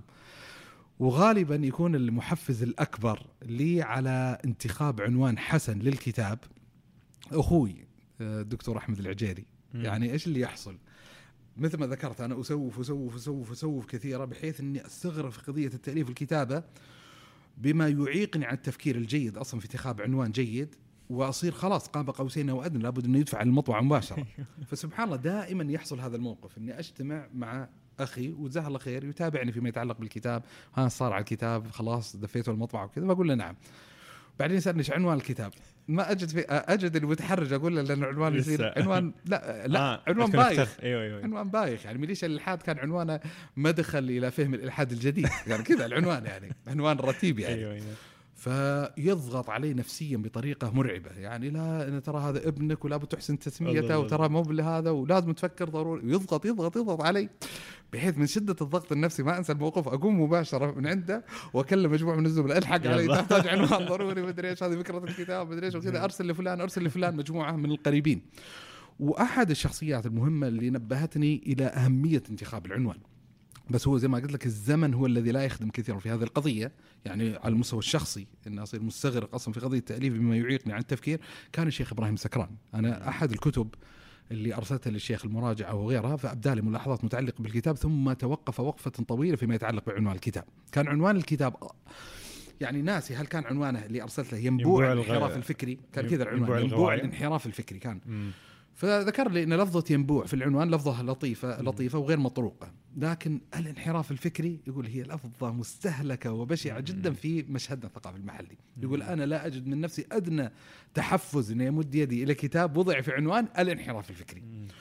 والشيخ يعني عنده نوع من أنواع السخاء العلمي والسخاء المعرفي. يعني ما اكتفى بال يعني مجرد ال- النقد وخلاص. النقد العنوان. يعني ان ترى ما يصلح العنوان فكر بعنوان جيد. لا قاعد يحاول يبني حجة لأهمية انتخاب العنوان الجيد. وان ترى هذه ممارسات وقال أحمد الريسوني في كتاب نظرية التقريب والتغليف في أول الكتاب إنه لماذا اختار هذا العنوان الغريب في حين هو يتناول ظاهرة أصولية تقليدية. ويجيب لك اقتباس إن قصة آه، الدكتور أحمد الريسوني على سبيل المثال وإن جدة العنوان ترى يعطي إيحاء بجدة المحتوى وإن ترى قضية هذه مهمة وقال فلان مقالة يعني مقالة يمكن صفحتين وثلاثة صفحات لمجرد عشان يقنعك بس عشان يقنعني بأهمية. إن أنتخب عنوان معين فمع هذا الضغط حصل العنوان الثاني اللي هو بدال ينبوع نحاول الغواية. فكري ينبوع الغواية الفكرية. بالمناسبة هي الغواية الفكرية بس الغواية. هذا أحد الزملاء نبهني إليها يعني أثناء اختيار العنوان هذا بس قلت بصراحة ينبوع الغواية ثقيلة ينبوع الغواية أحلى مع انها ليست صحيحة أيوة. عربية يعني وأذكر من الأشياء الطريفة أن حاجة فوقفت على المعجم الوسيط الظاهر ان كتبوها الغواية بالكسر فرحت وياه ارسلته وقال لي يعني الغواية. مع أحد مختص يقول لي إن هذا خطأ يعني فايا كان فهذا يعني أحد ال- القضايا الأساسية يعني وبحمد الله عز وجل يعني بالتعبير اللي استخدمه الشيخ إبراهيم وهذه أظنها مفيدة للمؤلفين إن إذا استطاع الإنسان إنه يضع يده على عنوان جيد ويضع يده على مدخل جيد للكتاب. فيعني خلينا نقول ثلاثة أرباع مما يتعلق بصنع تسويق الكتاب قد انتهت. لأن يعني في النهاية كم من الكتب الممتازة جدا الموجودة في المكتبة حرمت وظلمت بسبب رداءة العناوين أحيانا. يعني لا يكون معبرا عن عن فكرة الكتاب. وحقيقة أنا أظنها قضية مهمة جدا. وفي لما يطلع الإنسان بعض العناوين الكتب ترى في عناوين مبهرة وجميلة جدا تختصر حكاية. يعني ميزة العنوان أحيانا أنه يختصر حكاية في عنوان. يعني مثلا خذ مثلا عنوان كتاب بيضة الديك. يعني بيضة الديك في الرد على شحرور نعم. يفتتح الكتاب يقول لك إن قال شحرور في أول كتابه قرأ يعني القرآن من قرأ يقرأ قرآنا فيقول هذا بيضة الديك هذا الشيء الوحيد الشيء الوحيد الصحيح. في هذا مثلا في كتاب قرأته جميل فيما يتعلق بالقضية الفلسطينية الإبادة المقدسة مم. يتكلم عن ممارسات الصهاينة أو اليهود في التاريخ القديم أو الصهيونية المعاصرة في ممارسة فعل الإبادة ضد الآخر والمشكلة طبعا اللي هو الاستطالة على الآخر بالنص المقدس بالقداسة. الإبادة المقدسة. حلو العنوان. مثلا كتاب لفهمي آه، فهمي فهمي هويدي كتاب لطيف عنوانه جند الله في المعركة الغلط. مم. يتكلم عن طالبان كان يتكلم وكذا فعنوان جند الله في المعركة الغلط. حلو العنوان. مثلا باللغة الإنجليزية I don't have enough faith to become an atheist. ليس عندي إيمان كاف يا لأكون سلام. ملحدا. خلاص العبارة هذه بحد ذاتها توصل رسالة ضخمة من غير أن يحتاج الإنسان كما يقال أنه للشرح يدخل. في تفاصيل القصة. ال- ال- من أكثر العناوين صراحة اللي عجبتني جدا وشكلت علي ضغطا رهيبا جدا لما أردت أني أضع عنوان الكتاب شموع النهار اللي هو كتاب الحنين إلى السماء. الحنين إلى السماء. كان عنوان الكتاب هذا على المستوى الشخصي عنوانا مطربا صراحة. وكان معبرا يعني بالنسبة إلي عن الفكرة اللي يريد إيصالها في الكتاب أن هنالك نوع من أنواع الشوق والحنين في قلب الإنسان في تطلب الله سبحانه وتعالى الموجود في السماء. فجميل العنوان إلى لكن المشكلة العنوان مأخوذ خلاص أنه في كتاب اسمه الحنين للسماء موجود الكتاب ما نقدر تسطو عليه. حتى أذكر أن استشرت مجموعة من القريبين من الزملاء قلت يعني يصلح أني أغير العنوان من الحنين إلى السماء إلى الحنين للسماء يصير الحنين للسماء يمشي. حنين إلى حنين إلى السماء بحيث يعني غيرنا فقالوا لا بصراحه بصراحه شموع ما يصير. النهار شموع النهار جميل. شموع النهار هذا من من إفادات زي ما ذكرت الحبيب الغالي الأستاذ بدر الثوعي. جميل. هو اللي عنونه ومشكله الدخول أحيانا في عالم العناوين الجميلة والجاذبة والجيدة والخارجه عن المألوف انها إن يعني تكون عرضة لطيفين، طيف يعجب به جدا. وطيف آخر يعني يعني أحد الأصدقاء القريبين جدا مني لما لما سمع عن عنوان الكتاب. هذا يعني وعنده خبر عن عنوان قبل ما يدفع الكتاب المطبعة أو يعني خلاص دفع المطبعة بس يعني بيوضع العنوان. لما بلغ راح أرسل في مجموعة واتسابيه يعني ضيقه موجودين فيها وكذا فقال ترى يعني مما اكتشفته مؤخرا أن من خذلان الله عز وجل لعبد الله عجيري أن أن قدر له أن يختار هذا العنوان. اللي هو شموع النار فتلاحظ يعني أن في أحيانا ممكن يخلق. هو من جنس نعبر عنه أحيانا تسمية الابن أو تسمية المولود. في أسماء بتسميه محمد عبد الله. أمورك في السليم بس أحيانا تدري تطلع يمين يسار فتخوض مغامرة. أحد الأصدقاء سمى ابنه الأول ميكال. ميكال. مم. فتحصل في ناس يستبشعونه وفي ناس أيوه. يقولون ما شاء الله يعني اسم جميل يعني. زخرف القول. زخرف القول. إيش سالفة كتاب زخرف القول؟ زخرف القول طبعا صاحب المبادرة صاحب الفكرة صاحب المشروع هو الشيخ فهد العجلان. آه فكرة الكتاب باختصار شديد. كان أول تجربة لك إنك تؤلف مع أيوه آخر. آه، تجربة تأليف مشتركة بهذه الطريقة يعني بالطريقة المزجية خلينا نقول. يعني في عندنا كتاب كان تحريره آه، حرر على يد الشيخ سلطان العميري صناعة التفكير العقدي لكنه مجموعة من الأوراق الأبحاث فكان لي ورقة بحثية معينة مم. لكن لا هذه طريقة يعني أصبح آه، يعني فالنص نموذج- واحد يعني. نص واحد أي. لكلا الطرفين بحيث لا تستطيع المفترض أن يميز القارئ المتلقي أن صاحب العبارة هذه هل هو فلان أو فلان صح. فصاحب المبادرة هو الشيخ فهد العجلان فكرة الكتاب باختصار شديد اللي ممكن يستقيه الإنسان من عنوان فرع الكتاب اللي معالج لأبرز آه، المقولات الفكرية المؤسسة للانحراف الفكري. م. إن ال- ال- الهاجس اللي كان يعملنا في الكتاب إن هنالك بعض المقولات الرائجة في المستوى الفكري الشعبي مما يمكن أن يشكل انحرافا فكريا، لا يلزم بالضرورة لكنها عبارة مجملة حمالة أوجه يمكن أن تشكل حالة من حالات الانحراف الفكري، ومشكلة هذه العبارات انها عبارات أول شيء رائجة بشكل كبير جدا وعبارات مركزة ومكثفة. عامة. وعامة ومشكلتها أنها فيها طاقة حجاجية أحيانا ذاتية. أن كأن الإنسان وهو يلقيها في مربع المناقشة مربع البحث كأنما هي بنفسها دليل لا تحتاج إلى البرهان والتدليل مثل يعني احصينا تقريبا 41 مقولة عالجناها في الكتاب. يعني مثلا في القرآن كفاية. مثلا حسبنا كتاب الله لما تورد عليه حديث من حديث النبي صلى الله عليه وسلم تقديم مثلا القرآن على السنة. إشكالية تأخر تدوين السنة النبوية والتشكك في حفظها. بالتالي قضية الاحتجاج مثلا ما يقال لك إن ما في دليل قطعي في المسألة أو يقال لك في المسألة خلاف أو يقال لك مثلا آه، هذا ما يدخل العقل.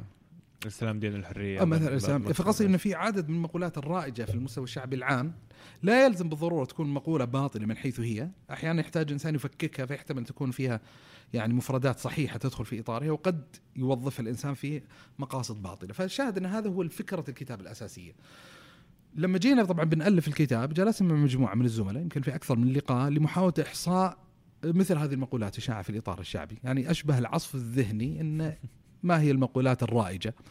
وبعدين نستطيع أن نحزم هذه المقولات، المقولات اللي تؤثر في نظرة الإنسان إلى مصادر التلقي، إلى منهجيات الاستدلال، إيه، فيما يتعلق بقضية مثلا محكمات الشرعية الدينية وهكذا، فبدينا نفكر يعني آه، إيش ال- العبارات المناسبة، آه، في الأخير وقفنا على حزمة كبيرة جدا، بدينا نضم النظير إلى النظير، نشعر أن هذه ترى داخلة في هذه أو هذه معبرة أو تعبير آخر عن مثل هذه المعاب آه، ال- ال- ال- المقولة.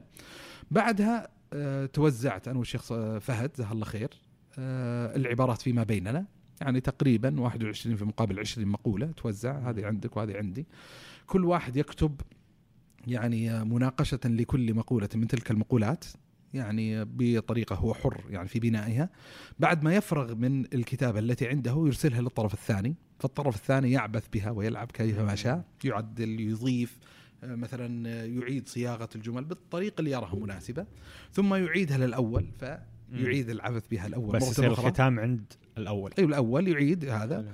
وبعدين اللي انتهينا إليه في النهاية أن تم جرد كما يقال هذا المؤلف الكتاب بيني وبين الشيخ فهد. يعني جلسنا سويا يمكن يوم أو يومين تقريبا نقرأ الكتاب كلمة كلمة. يعني من بداية الحمد لله رب العالمين والصلاة والسلام من بداية الكتاب نقرأه ونعدل ونضيف يعني ثنائيا. بحيث من الأثار الجيدة حقيقة اللي حصلت إن أحيانا أنا أقرأ الكتاب ولا أذكر أنا كاتب الكلام هذا ولا الشيخ فهد اللي كاتب الكلام.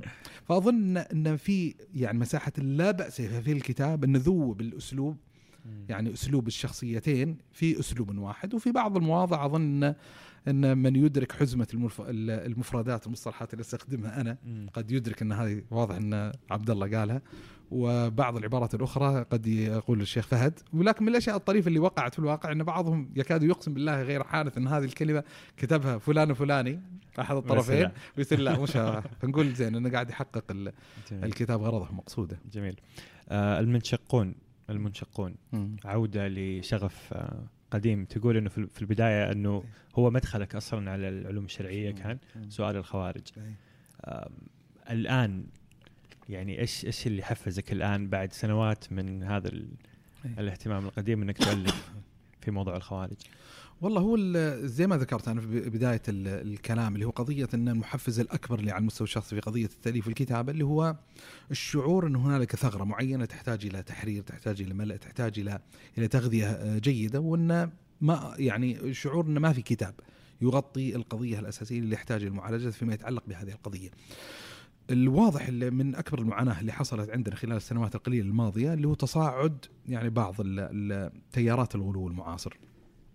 مثلا ما يتعلق بتنظيم الدولة على سبيل المثال وتمددات اللي حصلت سواء في الخارج أو حتى في الداخل تعرض ال- المجتمع المحلي السعودي لجملة من الهزات الخطيرة متعلقة بهذا الباب أن بعض الظواهر المستغربة أن مثلا أخوين يقتلون أمهم ويعتدون على أخيهم وأبيهم على سبيل المثال رجل يعتدي على خالة آه، ابن أخ معين يعتدي على ابن أخت. يعني في ظواهر غريبة قاعد تحصل عندنا تحتاج إلى نوع من أنواع ال- التفتيش والمناقشة والمحاورة.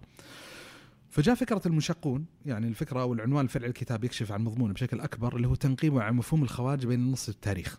تنقيب عن مفهوم الخوارج بين النص والتاريخ. لأن أحد الإشكاليات المتعلقة بملف الخوارج بشكل عام أن عندنا يعني ملفين.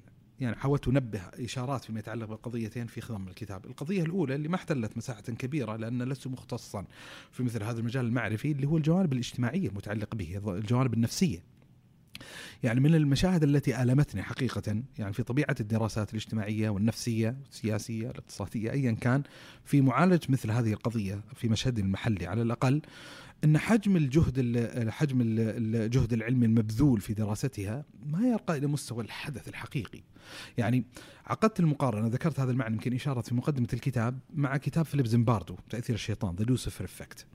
إن أنت أمام رجل آه، مختص في علم النفس هذه الشخصية آه، قامت بتجربة شهيرة جدا في الفضاء النفسي الغربي اسمها سجن آه، تجربة سجن ستانفورد Stanford Prison Experiment التجربة هذه آه، باختصار يعني فكرتها أن قسم مجموعة متطوعين وطلاب إلى مجموعتين مجموعة تؤدي دور السجانين والمجموعة الثانية تؤدي دور المساجين ويبي يدرس التفاعلات الموجودة بين الطرفين وما الذي يتسبب إذا أعطي الإنسان صلاحية معينة في استخراج الطغيان من نفسه. فكتابة جميلة جدا. والأهم في هذا الكتاب اللي هو الشق الثاني يعني بعد التجربة وبعض الجوانب الدراسية المهمة جدا من هذه التجربة والعشر خطوات التي نبه عليها التي يستطيع الشخص أو أي نظام سياسي أن يستخرج الطغيان من البشر بسببها. عندنا بعدين النصف الثاني من الكتاب وهو شق مهم جدا اللي هو إذا أنا درست آه، أو سلطت يعني آه، عملية البحث على سجن افتراضي قمت به فخلنا نقيم تجربة جحيم حقيقي. وجد على الأرض وهو سجن أبو غريب. فالميزة البحثية هنا الموطن الشاهد الميزة البحثية عشان موضوع سجن أبو غريب قرأ كل الوثائق المتعلقة بهذا السجن وهي آلاف الصفحات قرأ كل ما يتعلق بسجل المحاكمات المتعلقة بالجنود الأمريكان اللي قاموا بهذه الفظاعات قام ببعض الجلسات النفسية المتعلقة بهؤلاء حتى يخرج بالسؤال ما الذي حمل أولئك السجانين موجودين في هذا الجحيم جحيم أبو غريب إلى القيام بهذه الفظاعات اللي هو يقول إنه في صور شافها اسوء من اللي نشرت. أيوه إحنا كلنا شفنا صور شفنا عدد من الصور اللي صارت تمثل أيقونة.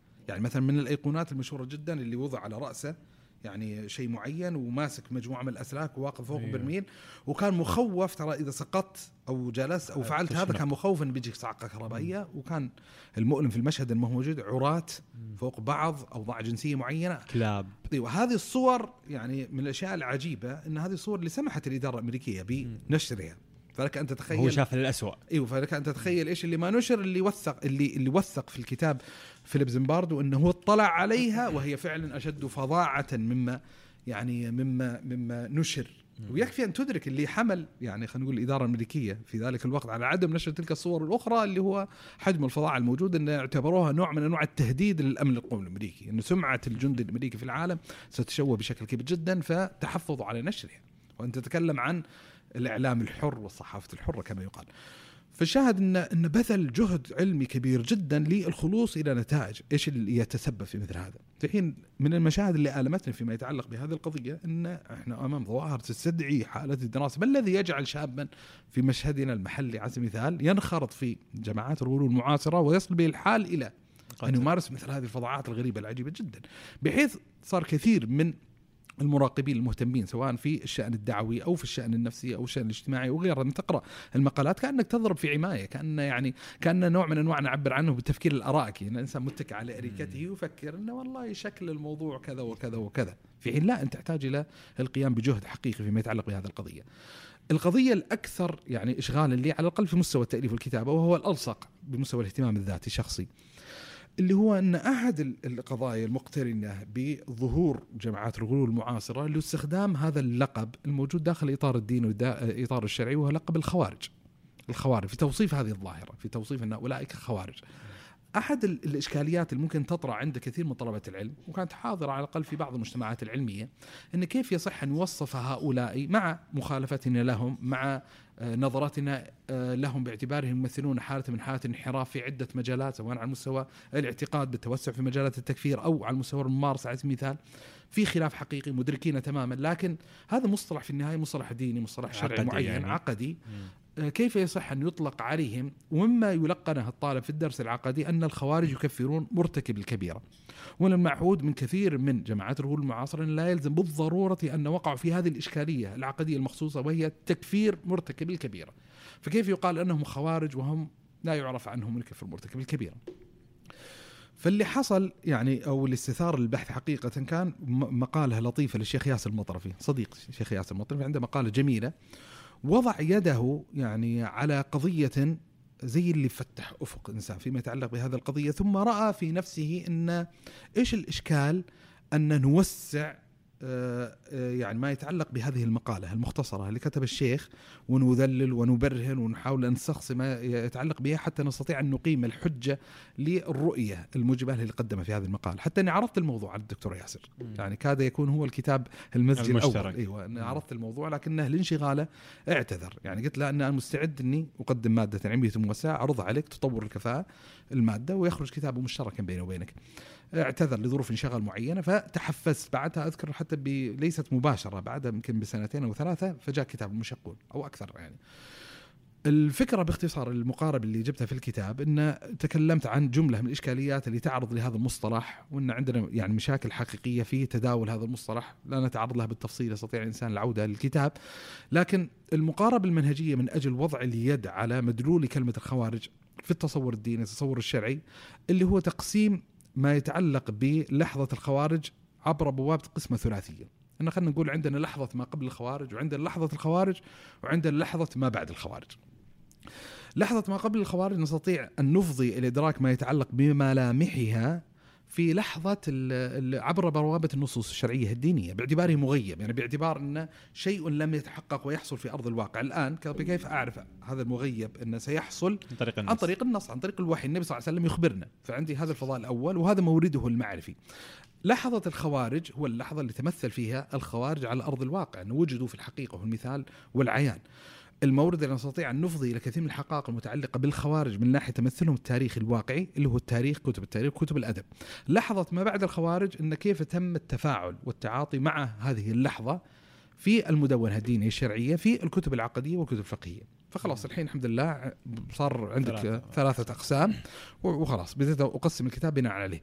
فأحد النتائج المهمة جدا اللي توصلت عليها من خلال النظر في النصوص الشرعية أن لا يوجد في المدلولات الشرعية حصر الذم الشرعي المتناول لظاهرة الخوارج عن طريق ماذا؟ عن طريق تكفير مرتكب الكبيرة هذه قضية ليست موجودة بتاتا في النصوص الشرعية. لا وجود لفكرة ربط إشكالية الخوارج وانحرافهم بقضية تكفير مرتكب الكبيرة مرتبطة بأيش عقديا مرتبطة أكثر؟ بقضيتين أخرى اللي هو التوسع في مسألة التكفير بالباطل. أنهم يكفرون بالباطل. يكفرون بالباطل والتكفير مرتكب الكبيرة هو صورة ولون من التكفير بالباطل لكن ليس منحصر التكفير أيوة. بالباطل بهذه القضية معينة. يعني. والقضية الثانية نبت لها النصوص الشرعية هذه اللي حاولت أقيم له البرهن والتدلي من خلال نصوص الوحي ترتيب فعل القتال على التكفير. يعني أي إنسان مسلم يقع في إشكالية تكفير غيره المسلمين بالباطل ثم يقاتلهم بناء على التكفير فهو خارج. إذا كفر بالباطل فيلحقه إثم وعيد شديد. من كفر مسلم فقد كفر. وإذا قاتل بالباطل فقتاله بالباطل. لا لا يعتبر خروج الحين. مم. عندنا قضيتين. عندنا التكفير فقط وعندنا القتال فقط. مم. هذه جريمة وهذه جريمة. هذه الجريمة وهذه الجريمة إذا اقترنت في شخص واحد أو في طائفة معينة صارت الجريمة مضاعفة. صار يعني محاسب في النظر الشرعي بالجريمة الأولى مم. تكفير ومحاسب بالجريمة الثانية القتال ومحاسب كذلك كونه خارجيا كونه خارجيا يعني جاءت النصوص الشرعية مثلا إن شر الخلق والخليقة كلاب أهل النار. يمرقون من الإسلام كما يمرق من الإسلام من. خير قتيل من قتلوه وشر قتل قتلوا تحت أديم السماء. هذه كلها نصوص تتناول هذه الظاهرة المنحرفة دينيا وعقديا. بعدين نلاحظ كذلك لما درست لحظة تحقق الخوارج في زمن علي بن طالب إن مشكلة الخوارج الأول اللي خرجوا على ابي طالب لم تكن في قضية تكفير مرتكب الكبيره ما كان هذه إشكاليتهم. كان إشكاليتهم حتى في ضوء النصوص الشرعية تكفير مثلت التكفير بالباطل كفروا. علي وكذا والبدء القتال مشروع القتال. فهو هذا جانب. بعدين جات لحظة ما بعد الخوارج أن كيف تم تداول هذه القضية داخل المدونة العقدية والفقهية. في اللي أحصيته من تصرفات أهل العلم في محاولة الوقوف على معيار يصح في ضوئه أن يوصف الإنسان أو الطائفة بأنه من الخوارج على تسعة اتجاهات. الاتجاه الأول الثاني الثالث ذكرت كل التسعة ثم رجحت الاتجاه العاشر. اللي حاولت ان في مشروع الكتاب كله ابني أبني الحجة له وهو إنه التكفير بالباطل وأنه القتال. وبعدين بديت أنقل عن الأهل العلم ما يتعلق بهذه المنقولات، حتى أن من الاشياء الطريفة اللي ما أنساها وزي ما قلت لك أنا دائما في المؤلفات والكتب حقتي أو التأليف أصير واقع تحت ضغط زمني رهيب جدا، وبالتالي حتى ما أستطيع أن أتسرب إليه من المناسبات الاجتماعية المعينة، يعني عندي حزمة من الأصدقاء القريبين جدا اللي يعني اللي بيني وبينهم كما يقال لقاء آه، امتد بحمد الله عز وجل قريب من 25 سنة يمكن لمدة اسبوعيا. نلتقي يعني من مرحلة كما يقال مبكرة وإلى الآن مستمرة ال- ال- ال- ال- اللقاء هذا فحريص على اللقاء هذا فجالس يعني من الأشياء الطريفة إني جالس آه، آه، جالس بينهم وأنا مشغول طبعا في مشروع الكتاب موجود اللابتوب قدامي وفاتح هذه المراجع قدامي ويعني أصيخ بسمعي لهم مرة وأعلق على واحد مرة بعدين أرجع الكتاب وأقرأ ومدري إيش وكذا. فسبحان الله وقفت على أثر وأنا أقرأ في أحد الكتب بينهم ما أنسى شعوري يعني اللي عصب بي وأنا أقرأ هذا الأثر. رحت قفلت الكتاب وضعته وقلت لهم يا جماعة وقفت على أثر. والله العظيم أتمنى إني أقوم قدامكم ارقص من الفرح. قالوا لي شو القصة؟ فشرحت لهم فكرة الكتاب الأخير. إن ترى أنا أتطلب ما هو المعيار اللي في ضوئه يكون الإنسان خارجيا. وصلت إلى نتيجة من خلال دراسة الأحاديث من خلال المعطيات التاريخية للخوارج المقطوع بأنهم خوارج بأنه المكفر بالباطل والذي يقاتل بناء على فعل التكفير. وقفت على هذا الأثر يا جماعة. قالوا شو الأثر؟ قلت يلا، جبت الكتاب فتحت لهم أقرأ لهم إياه. الأثر ان في أحد ال ال ال أظن من التابعين اسمه جابر بن برقان. يسأل أحد ائمه التابعين الأكابر اسمه ميمون بن مهران. ميمون ابن مهران. سأل السؤال الآتي قال أصلي خلف الخوارج؟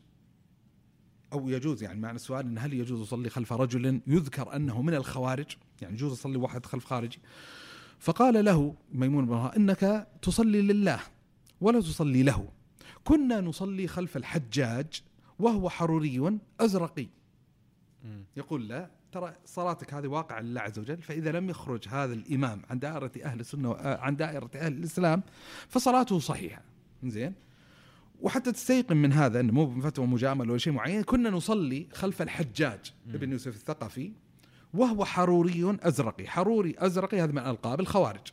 الغريب طبعا في الموضوع هذا إن المشهور تاريخيا بل المقطوع به تاريخيا أن الحجاج لم يكن من الخوارج بل كان من بني أمية الذين يقاتلون الخوارج. الخوارج يقول الراوي فنظرت إليه نفسه جابر بن. برقان هذا يقول فنظرت إليه يعني نظرت إليه لاستشف منها كالمستنكر له انه كيف تقول إن. الحجاج من الخوارج فنظرت إليه كالمستنكر له فقال له يعني معنى العبارة قال إنك إن اختلفت معه في مسألة لاحظ الضابط العجيب. قال إنك إن اختلفت معه في مسألة كفرك واستحل دمك. مم. فلما وقفت على الأثر خلاص. قلت شوف شوف هذا علم السلف هذا من بدري عارفين إنه كفرك واستحل دمك. زين. وبعدين بنيت القضية من خلال تصرفات عدد من الأئمة. يعني عدد من الأئمة ومن يعني أكبرهم وأشهرهم يعني وعدد من المقولات المتعلقه به الإمام ابن تيمية رحمة الله تبارك وتعالى عليه. فهذا يعني كان فكرة ال ال ال الكتاب الأساسية. وأحد النتائج المهمة اللي توصلت إليها كذلك يعني هذا المعيار مهم وفي نتيجة أخرى بالنسبة لي لا تقل أهمية عنها وهي قضية لافتة للنظر إن مصطلح الخوارج لفظة الخوارج من جهة كلفظة لم تستس لم تستعمل في النصوص النبوية أصلا. يعني ما قال النبي صلى الله عليه وسلم أن الخوارج يحصل كذا أو الخوارج ما حصل هذا بتاتا إن لم يحصل مثل هذا إن استخدام هذه اللفظة. فأحد القضايا اللي أثرتها في الكتاب ولما نبهت عليه في البداية أن أهم النتائج نخلصها من لحظة ما قبل الخوارج عدة معطيات من ضمنها أن تسمية الخوارج بهذا اللقب ترى ما جرى على لسان ألو... صاحب الوحي. ما, ما, ما, له علاقة. أن طرحت سؤال في الأخير في آخر الكتاب أو آخر البحث اللي هو قضية الآتية. لو قدر أن في طائفة لا يتم تلقيبها دينيا وعقديا في كتب الفرق بأنها من الخوارج لكنها كفرت غيرها من المسلمين بالباطل وقاتلتهم بناء على ذلك الفعل. هل يصح أن يقال أنهم مذمومون بذم الخوارج؟ يعني بعيدا عن قضية اللقب يعني بمعنى لو قدر أن مجموعة من ال- ال- الشيعة على سبيل المثال كفروا كما يقع يعني في بعض المحيط والجغرافيا السياسية في العراق على سبيل المثال. أن حصل منهم قتل مثلا لبعض أهل السنة والجماعة بناء على تكفيرهم له لو حصل هذا. هل يعني يكون لقب الشيعي حصانة من أن يكون خارجيا؟ ولا لا هو ترى مذموم بذم الخوارج. فأحد النتائج البحثية اللي توصلت إليها أن لا أي مسلم ينتسب إلى دين الإسلام يقع منه تكفير المسلمين بالباطل وترتيب فعل القتل. بين عفة التكفير فيكونون مذمومين بالذم الخارجي. والعجيب في الموضوع أن وقفت على تصرفات عدد غير قليل من الأئمة تدل على هذا يعني بشكل بشكل واضح بشكل لافت. بل الغريب أني وقفت على كلام ابن تيمية كأنما يدعي فيه الإجماع على هذا المعنى وأن الخلاف بين العلماء إنما هو في طريقة الإلحاق. يعني هل يلحقون بالنص النص ورد فيه ولا هو بالقياس ولا بفحوى الخطاب؟ فإشكالية في قضية الإلحاق. يعني متفق. إي ولكن متفق عليه أن مثل هذه القضية. ففي عدة يعني قضايا وعدة نتائج. لكن الفكرة الأساسية أو الباعث أو قصة تأليف الكتاب الحقيقية أن أنا من الشخصيات اللي تقنت في الدروس العلمية أنه كرر على مسامع كثيرا جدا. الخوارج هم مكفر مرتكب الكبيره الخوارج يكفر مرتكب الكبيره بحيث لما حصل عندنا تجلي لحاله من حالات الغلو المشكلة والمنحرفة والزائغة حصل عندنا نوع من أنواع الاشتباه والإشكال أن كيف يصح يتوصف بأنهم خوارج مع أن ما وقع منهم ما لقن الإنسان إياه اللي هو تكفير مرتكب الكبيرة. فاكتشفت من خلال يعني الدراسة البحثية المطولة والبرهه والتدريب عليها إن هذا المعيار ليس معيارا مصححا في توصيف الخوارج أصلا وأن المسألة تحتاج لاعاده نظر وفي ضوء ذلك أحد النتائج المترتبة انه يصح عمليا وحقيقة توصيف كثير من جماعات الغلو المعاصرة بانها من قبيل الخوارج. عظيم. من الخوارج إلى الإلحاد. إلى الإلحاد. آه ميليشيا الإلحاد وصف آه قوي يعني. أي. وصف قوي جدا يعني. أي. في ناس تحاول تصور الإلحاد كعقيدة من العقائد الأخرى لها يعني مرجعها وطريقتها وكذا. في ناس تصف الإلحاد بأنه ولا شيء هو عدم التدين يعني. وصفته أنت بالميليشيا. إيش صار؟ طبعا في يعني خلينا نعبر عنها ثنائية الإلحاد. في ميليشيا الإلحاد وشموع النهار م. طبعا ميليشيا الإلحاد هو السابق وشموع النهار يعني في الترتيب عند زخرف القول شموع النهار ميليشيا الإلحاد. ما في بأس خلينا نتعامل مع الثنتين لأن من القضايا الطريفة وهذه أحد الإشكاليات اللي يواجهها أظن الذين يؤلفون في مسارات يعني علمية ومعرفية متنوعة. م. يعني أنا عندي كتاب من عبث الرواية خرافة السر معالم منارات في تنزيل حادث الفتن الملحة من شهر ساعة الوقائع الحوادث ينبوع الغواية الفكرية ميليشيا الإلحاد شموع النهار المنشقون زخرف القول هيروشيما تلاحظ أن في شبكة تنوع في تنوع كبير جدا هذا التنوع مشكلته يعني ما أدري اعبر عنها يصلح أو لا يصلح لعنه المؤلفات يعني بمعنى إنه يحصر المؤلف أحيانا في مؤلفه يعني أنا ما أنسى لما كنت في لحظة من عبث الرواية لما نزل الكتاب صرت المختص في شأن الرواية السعودية. يعني ما تكاد تنزل رواية جديدة إلا يتم السؤال كيف مناسبة إيه. مناسبة. أنا أب عندي مجموعة من الأطفال أبي اشتري لهم روايه إيش رأيك أبو صالح؟ إيش اللي تنصح به؟ في حين لا أنا اهتمامي متماسك مع هذا القضية بحدود الإطار البحثي اللي كتب فيه. لما نزل كتاب مثلا خرافة السر صار المختص في شؤون ما يتعلق بتطوير الذات تنميه الشخصية آه، قانون الجذب علوم الطاقة والقصص هذه. لما جينا معالم منارات في تنزيل حدث فتن ساعه الوقائع الحوادث صار مشكلة المستقبليات وما يتعلق بها. ينبوع الغبال الفكرية العنوان الفعلي غلبة المزاج الليبرالي واثروا في تشكيل فكرة التصورات صار موضوع الليبرالية. لما جيت لميليشيا الإلحاد وشموع النهار صار هو الألصق. الإلحاد. اي صار الموضوع عبد جيل الإلحاد. واللي تشكل كتاب المنشقون صدمة. يعني صدمة الانتقال إلى ال إلى ال لأنه جاء بعد. لأنه جاء بعد إنه يعني كنت في الإلحاد وبعدين فجأة الخوارج يعني قصة غريبة بالنسبة لهم. ميليشيا الالحاد بس خلينا في البداية نفرق بينهم أيوه؟ شموع النهار كان كأنه رد على شبهات الحادية ميليشيا الالحاد ميليشيا الالحاد كان توصيف للحالة الالحاديه جميل. والتأليف صحيح. والنشر وكذا إي يعني العنوان الفرعي لشموع النهار إطلالة على الجدل الديني الإلحادي المعاصر في مسألة الوجود الإلهي م.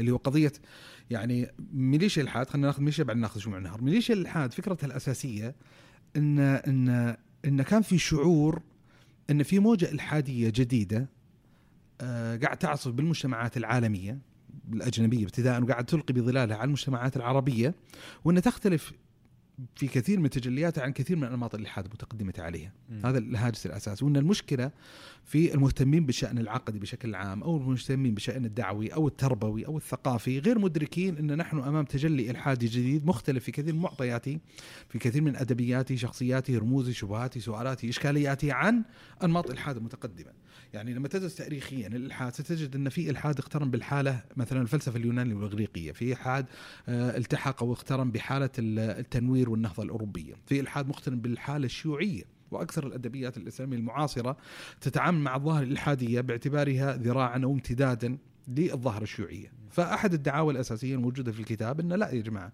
ترى لا نستطيع أن نتعامل مع هذه الظاهرة الإلحادية الجديدة بنفس الأدوات نفس المعطيات نفس الثقافة التي كنا نتعاطى معها أنماط الإلحادية إيش المتقدمه معالم هذه الف- الفترة من الإلحادية؟ جاء يعني مثلا ميليشيا الإلحاد يعطي آه، يعني أحد ال أحد ال الإيحاءات. يعني آه، يعني أنا حاولت في الكتاب أني أقسم ال ال ال يعني التعاطي مع ظاهرة الإلحاد إلى ثلاث أقسام أساسية، القسم الأول والأخير احتلوا الجسد الأكبر والقسم الثاني يعتبر أقل لأن الاحتياجات البحثية فيه والإفضاء إلى المعلومات المتعلقة بهذا المجال في قدر لا باس من الصعوبة. الجانب الأول اللي هو السما- السمات والتطورات في الخطاب الإلحادي. الشق الأخير اللي هو توصيات لتطوير كفاءة الخطاب العقدي لمجاذبه اشكال الاتحاد. ال- الشق الوسط اللي هو ما يتعلق بالتطورات اللي لحقت حالة الالحاديه عربيا أو محليا. الشق الأول ذكرت فيه جملة من السمات والخصائص المميزة الحاله الإلحادية الجديدة. كيف ينشرون؟ كيف يوصلون؟ إيه يعني مثلا؟ الاهتمام يعني أنا يعني يعني مثلا قضية ال ال الانتقال الخطاب الإلحادي من مجرد إلحاد ذاتي شخصي لخطاب تبشيري دعوي على سبيل المثال إن هذا الخطاب التبشيري الدعوي ليس بالأساليب الرحيمة الرفيقة والمجادلة بالتي هي أحسن لا إلحاد عدواني ومن هنا جاءت فكرة العنوان ميليشيا الإلحاد لأن حتى militant atheist هذه لفظه دارجة مستعملة في توصيف الظاهره الإلحادية الجديدة إن أنت أمام حالة إلحادية شتائمية، حالة إلحادية متهجمة، حالة إلحادية صلبة، حالة إلحادية in your face atheist يعبرون.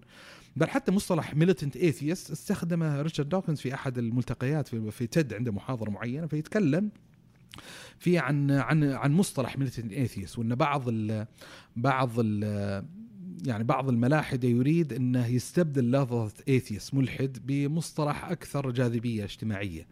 يعني إن هنالك هنالك حمولية سلبيه حمولة سلبية لهذا المصطلح داخل المستوى الثقافي الشعبي العام بحيث في نفرة منه، فليش ما نبتكر مصطلح آخر؟ مثلا free thinkers المفكرون الأحرار أو brights المتنورون أو أو.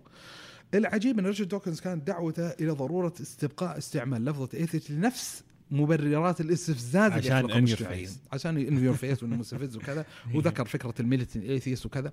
فشاهد ميليشيا الحاجة من هذه الحيثية من المستجدات الخطيرة جدا ما يتعلق بقضية موقع الإسلام من الخارطة الإلحادية المعاصرة وأن بحكم كون الحاضنه الشعبيه الاجتماعيه لظاهرة الإلحاد بالجملة في الجانب التاريخي هو الحاضنه النصرانيه الحاله اليهودية. فدائما المناكفة والمصارعة موجودة في حين مغيب ما يتعلق بالإسلام. عن السجال والجدل. لا اللي حصل الان حالة إن لا صار الإسلام في فوة مدفعة الملاحدة. آه، قضية الإلحاد مثلا انتقل من حالته حالة فلسفية آه، مثلا عقل عقلية مجردة إلى قضية الإلحاد العلمي الطبيعي التجريبي. انتقل إلى ظاهرة شعبية عامة. رموز الإلحاد صاروا يعني رموزا في شبكات التواصل الاجتماعي. صاروا يعني صار الايثيزم كول على قولتهم. فشاهد ان إن في عدة سمات. يعني وقصة الكتاب ميليشيا الإلحاد أساسا يمكن عبرت عنه في بعض المناسبات وذكرت يمكن إشارة إليه في مقدمة الكتاب اللي هو قضية أنه في 2006 ميلادي تقريبا قدر لي أني كنت موجود في كندا. وأنا أختصر القصة والحكاية يعني على المشاهدين. إن كنت في أحد المدن الكندية اسمها واترلو قريبة من مدينة تورنتو وهي عبارة عن مدينة جامعية وصادف فترة وجودي في واترلو وجود مؤتمر لحوار الأديان.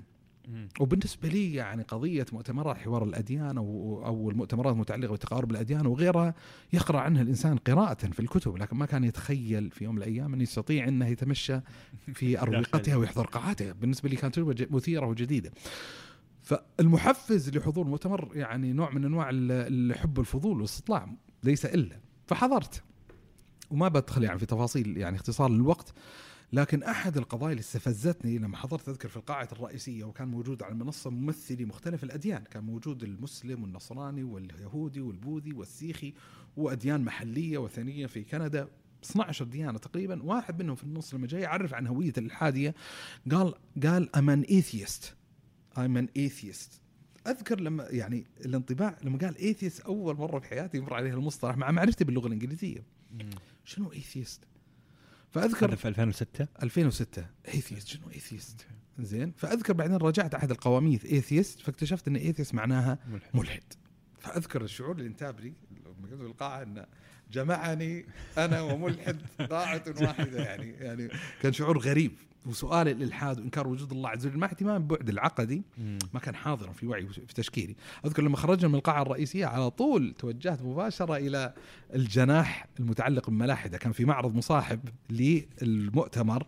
كل أصحاب ديانة يعرضون منتجات يعني كتب مطبوعات مواد مرئية مواد صوتية أشياء تنتسب للفلكلور الشعبي.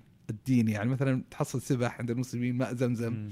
فذهبت مباشرة كلها الاجنحه على جنب وأشوف هذول atheists فأذكر لما شفت المؤلفات الكتب استفزتني عناوينها يعني مثلا عنوان كتاب اسمه the impossibility of God أول كتاب أقتنيه حق الملاحدة كان عنوانه the impossibility of God استحالة الإله. ليس فقط أن الله ليس موجودا. أو حاله لا ادريه لا لا هو يحكم حكما ايجابيا. انه مستحيل أن يكون الإله موجودا. كتاب لأحد القساوسه المرتدين عن النصرانيه اسمه دان باركر. ظهر عنوان كتاب قريب من هذا the end of faith in faith نهاية الإيمان في الإيمان. كتاب مؤ- كتب مؤلفه للاطفال بتبشير الفكرة الالحاديه زي الكوميكس صور أوف. صور وكذا. فأذكر إن اقتنيت جملة من هذه المطبوعات وسبحان الله فترة وجودي في كندا في تلك الحقبة صادف نزول أحد الكتب المثيرة للجدل الكبيرة جدا فيما يتعلق بالملف الإلحادي اللي هو كتاب The God Delusion وهم الإله ريتشارد دوكنز. فاقتنيت أذكر هذه الكتب ورجعت إلى المملكة. لما رجعت إلى المملكة بدأت أطالع الكتب هذه وبدأت تتشكل عندي نوع من أنواع الاهتمام بما يتعلق بقضية الإلحاد. وبدأت أدور يعني يعني أو لي صلة وعلاقة بمجموعة من طلبة العلم مشايخ أقول لهم ترى يا جماعة المجتمع الغربي الآن قاعد تضرب به. موجة إلحادية جديدة وإن يعني للأسف جزء من تجربتنا فيما يتعلق بالأفكار آه، نستوردها إيوه أن غالباً. يتم استيرادها إما لاحقا أو يعني يعني إما الآن أو في وقت آخر وانه ينبغي أن نجهز أنفسنا لاستقبال هذه الإشكالية اللي ممكن تأتينا في مستقبل الأيام. فحصل يعني حصل جزء من من شعور هذا محاولة بث الوعي فيما يتعلق بهذه القضية وبدأت تدعى يعني الإشكاليات العلنية في المجتمع السعودي ما عبر عنه فترة قضية حمزة كاشغرية أو ما يتعلق بمقاهي الإلحاد مقاهي جزء يعني قصص معينة بغض النظر عن التوصيفات المتعلقة بها لكن صارت إلى حد ما ظهرت على السطح أيوة، يعني. ظهرت على السطح وصارت أشبه الرأي العام وإن من الأشياء اللي ألمتني إنه جزء من التداول الشرعي أو التناول الشرعي لبعض هذه الظواهر لم يكن على المستوى المطلوب يعني. من جهة تحديث البيانات والمعلومات المتعلقة بهذه الظاهرة. وإن ترى هناك مستجدات نحتاج أن ندركها. فأذكر مناسب بالضبط السنة لكني ألقيت محاضرة في أحد المناسبات في عن الظاهرة الالحاديه الجديدة. أه لما بدأ يتصاعد الموضوع أكثر طلب مني مجموعة من الزملاء ليش ما مثلا تصب هذه المادة الشفهيه اللي قدمتها في كتاب. فكان كتاب ليش الالحاد اللي هو اللي عبرت عن اهم الأفكار إنه في سمات معينة تطور ضروري أن يدركها المهتمين بالشأن العقدي بشكل عام وفي مستجدات متعلقة بالمشهد المحلي نبهت عليها بشكل مختصر للفقر المعلوماتي المتعلق بهذا المجال. والقضية الثالثة إن يا جماعة ترى نحن أمام ظاهرة الحادية جديده ذات أدوات جديدة ذات تقنيات جديدة ذات إشكاليات سؤالات جديدة تحتاج إلى تطوير كفاءتنا العقديه حتى نحسن أن نتصدى لها. بعدها جات التجربة الثانية فيما يتعلق بها. اللي هو كتاب شموع النهار وشموع النهار هو أحب الكتب إلى قلبي يعني هو, هو يعني أظن عبارة تجر على لسان بعض أهل العلم هذا روحي مم. ليش؟ والله يعني هو ال- السبب الأساسي اللي هو شرف القضية مم. شرف القضية يعني يعني بس شموع النهار كان يحاول يعالج ال- المشكلة يعالج الالحاديه يعني- عند الفرد؟ يعني أنا أزعم شرف القضية هو طبعا يقدم معالجة لكن من العلا من العبارات اللي درج لها العلم أظن يعني هي ابتدأها أرسطو هي عبارة صحيحة إن شرف العلم تابع لشرف المعلوم. يعني العلوم إنما تشرف بحسب المعلوم الذي تتعلق به. فلما تتكلم مثلا عن علم الطب يشرف علم الطب لأنه متعلقة الإنسان. بخلاف البيطره تلاحظ الناس يقول لك إنه إيه. بيطري لأن شرف العلم يتبع شرف المعلوم. السيرة النبوية شرفها من سيرة النبي صلى الله عليه وسلم. شرف العلم المتعلق بالله عز وجل العقائد من شرف المعلوم وهو الله سبحانه وتعالى. فأنت شاعر إنه بتقدم منتج علمي معرفي يتعلق بجناب الرب تبارك وتعالى. وان ما أخفيك يعني يعني لما أقرأ شموع النهار بين فترة وفترة أقرأه يعني ينتابني شعور بالفرح به يعني أحس بالفرح. يعني غير الكتب الأخرى له وضعية مختصة له وضعية استثنائية. في شعور يعني يؤمل الإنسان بس إنه يكمل له الإخلاص فيما يتعلق بهذا العمل وإلا إن وقع هذا العمل مقبولا عند الله سبحانه وتعالى فخلاص. يعني بالنسبة للإنسان انتهى كل شيء إذا وقع مقبولا. يعني أنا أشعر لشموع النهار إن إن لو نزلت بالإنسان نازلة من جنس النازلة اللي نزلت بالثلاثه اللي انطبقت عليهم الغار. الصخرة وكل يدعي بأرجى عمله عند الله عز وجل فأنا أشعر هذا صادقا إن يعني. هذا أرجى عمل مقدمة. يعني بحيث ينتابني هذا المشهد أو هذا الخاطر إن لو أفضل إنسان لله عز وجل يوم القيامة وقال له عبدي ما فعلت في حياتك الدنيا فأقول إن دفعت عن وجودك يا الله أحس إن هذا موقف يعني آه، يعني مؤثر على المستوى الشخصي. فشموع النهار لا يعني هذا كتاب مختلف تماما. تصلك رسائل من تجارب فردية والله كثير بحمد الله عز. وجل. يعني في في انطباعات إيجابية كثيرة عن الكتاب. ويعني ما ما أريد استغراق كثيرا يعني فيما يتعلق بالانطباعات لكن انطباعات ممتازه جدا. بل بحمد الله عز وجل في تاثرات إيجابية يعني بالانتقال من تصلك مربع. رسائل من الناس. أيوه انتقلوا من مربع إلى مربع آخر بحمد الله تبارك وتعالى. والكتاب على المستوى الشخصي كان يمثل لحظة رعب في تأليفه وكتابته. لأن يعني وهذه أحد الإشكاليات اللي يصادفها بعض المؤلفين اللي هو ضغط آه، النجاح السابق. يعني تحصل مثلا وأنا عارف عدد من الشباب مثلا ينزل عمل مثلا رواية أو ينزل كتاب معين يصعب عليه الدخول في تجربة تأليف أخرى لأن حقق الكتاب الأول نجاحا.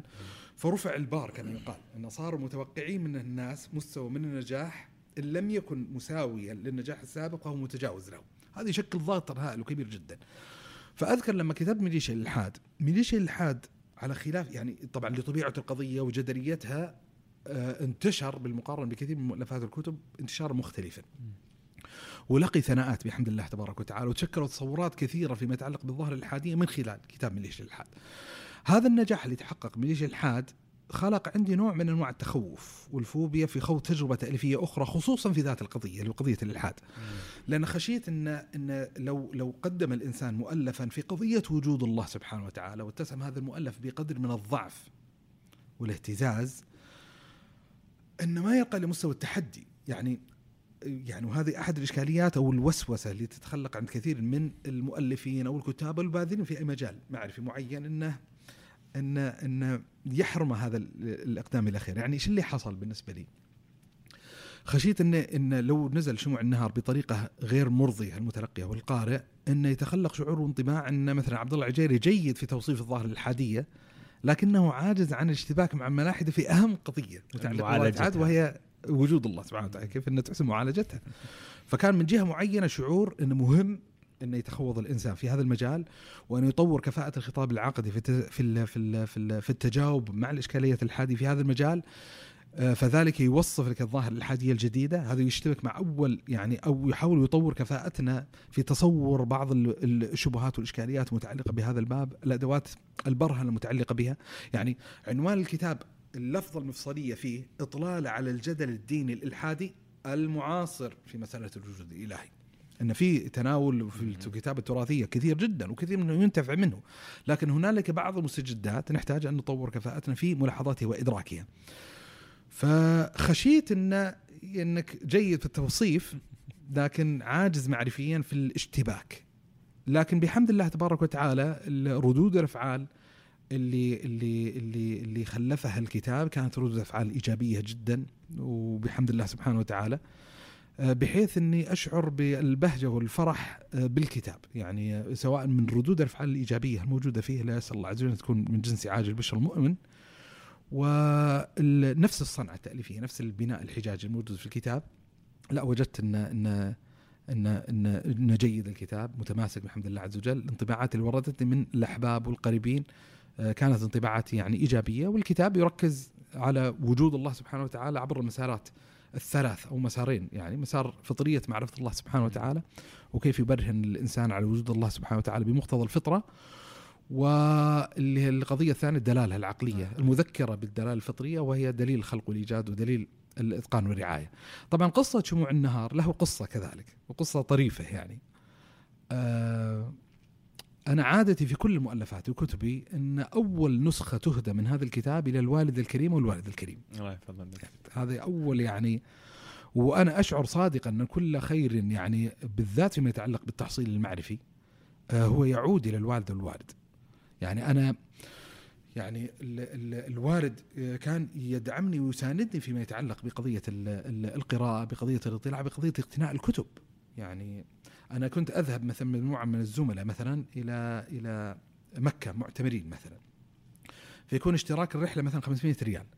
فيعطيني الوالد هذه ال 500 حق الاشتراك ويعطيني 500 ريال أخرى.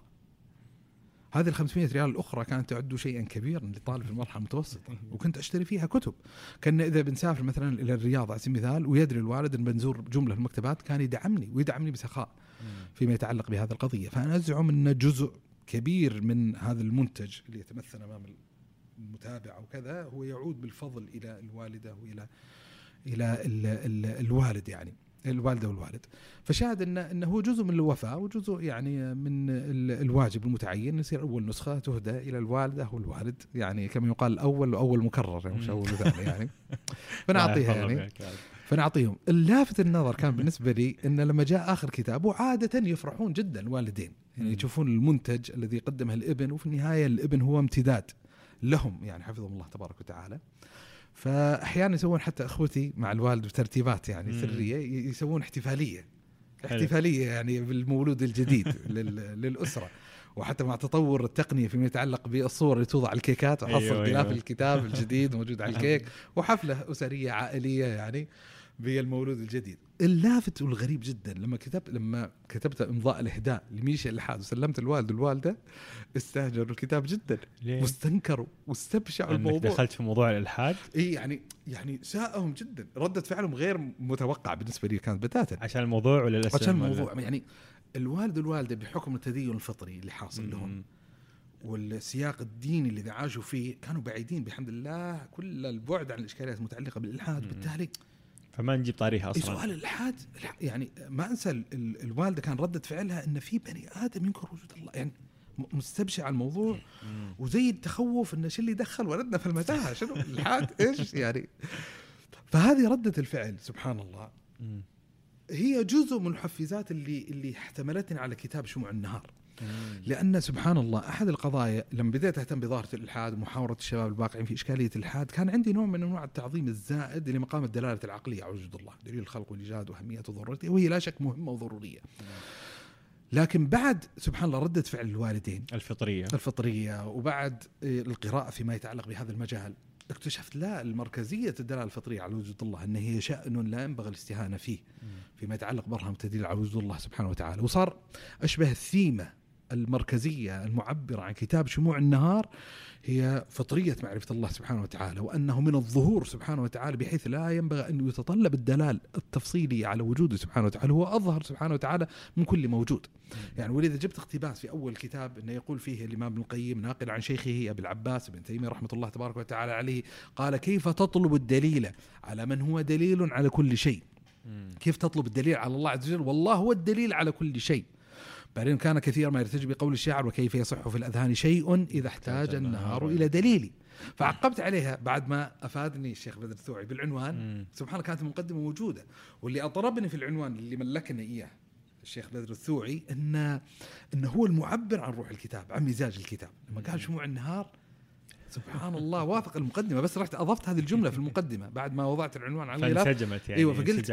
كتبت عبارة تعليق على كلام تيميه كيف يصح في الاذهان شيء واذا احتاج النهار دليل حقا حين نطلب الأدلة عليه فكانما نوقد شموعا. في النهار. مم. فكانت ردة فعل الوالدين هي اللي حفزت الفكرة الفطرية هذه إن إن شو اللي يحتمل يعني شو اللي يعني يجعل آه هذه هذا التمسك الشديد بقضية الإيمان بقضية التدين بقضية الفطرة آه، بحيث إنه فعلا تحتاج إلى تسليط عدسة البحث والمناقشة والمعالجة بعد ما بديت أتأمل في هذه القضية أكثر أبني هذه القضية كيف المستويات الدلالة الفطرة على وجود الله سبحانه وتعالى وجدت إنه من أكبر الأشياء آه، أهمية فيما يتعلق بهذا الباب اللي هو الاحتفاء والاعتناء بفطرية معرفة الله سبحانه وتعالى. ولذا أكبر الفوائد اللي جنيتها من دراسة ما يتعلق بفطرية معرفة الله سبحانه وتعالى ما هي الآثار والتداعيات اللي تترتب على إنكار وجود الله سبحانه وتعالى.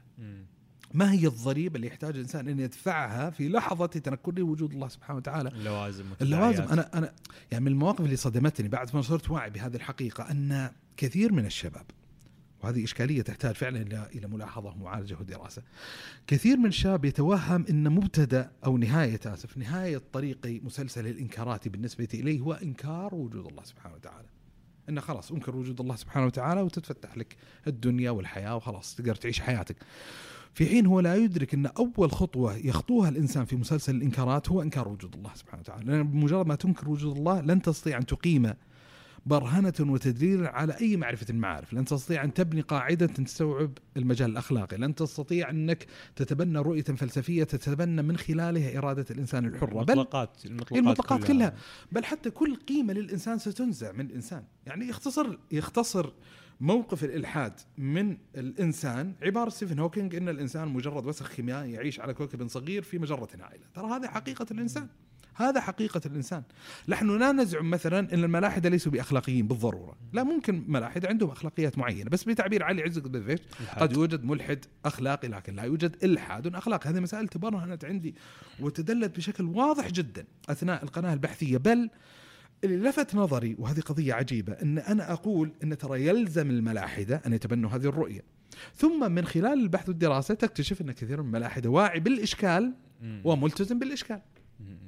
وهذه القضية يعني لو رجع الإنسان للأدبيات الإلحادية المبكرة مثلا الإلحاد الوجودي أو الإلحاد النيتشوي أو أو من أنماط أيوه يعني من رحمها خرجت التيارات الفوضوية التيارات العدمية التيارات العبثية لأن كانوا فاهمين هذه القصة.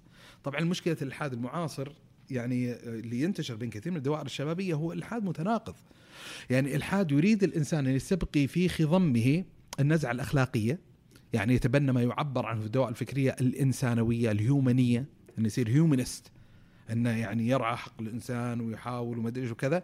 وفي المقابل يعني يريد أن يحافظ على الإلحادي. ترى بنقول ترى هذه ما تجي مع هذه. هذول ترى ما يصلح هذا مع هذا.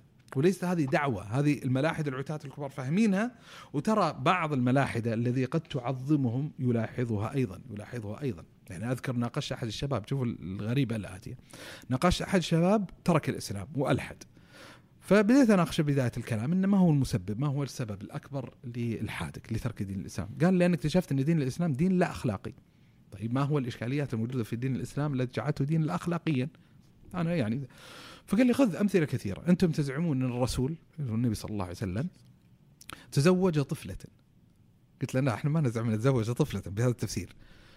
لكن ماشي أنا بناقشك وبحاجك فيما يتعلق بهذه القضية وبقدمك الرؤية اللي أتبناها فيما يتعلق بها. لكن قبل ذلك أريد أن أسألك ما هو ال ال ال أو برهن لي أو دلل لي ليس على ما جرى من النبي صلى الله عليه وسلم لا دلل لي على أن الرجل لو أقدم على اغتصاب رضيعه ثم عذب هذه الرضيعه ثم قطعها اشلاء ووضع كل قطعة في كيس قمامة ثم ألقاها في الزبالة.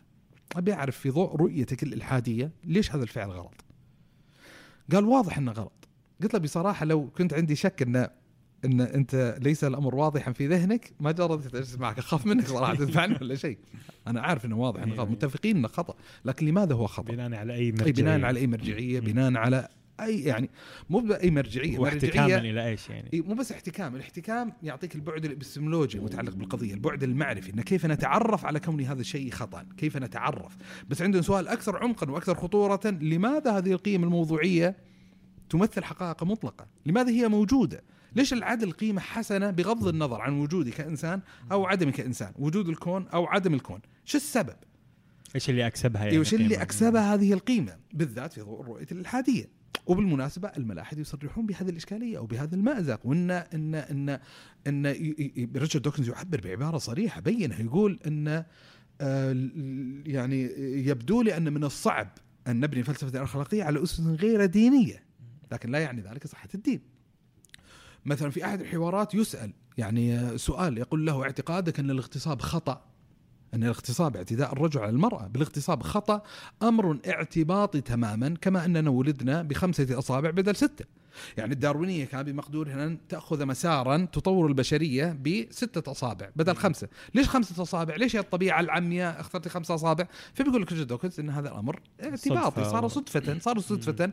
لكن صدفة مناسبة لبقاء الكائن الحي بحيث الانتخاب الطبيعي. أخذ هذه الصدفة الحسنة للإنسان وسبقتها فيقول له أن ترى طورنا بشعور إن الاغتصاب خطأ أمر اعتباطي. ترى ما في قيمة موضوعية في الاغتصاب تجعله خطأ.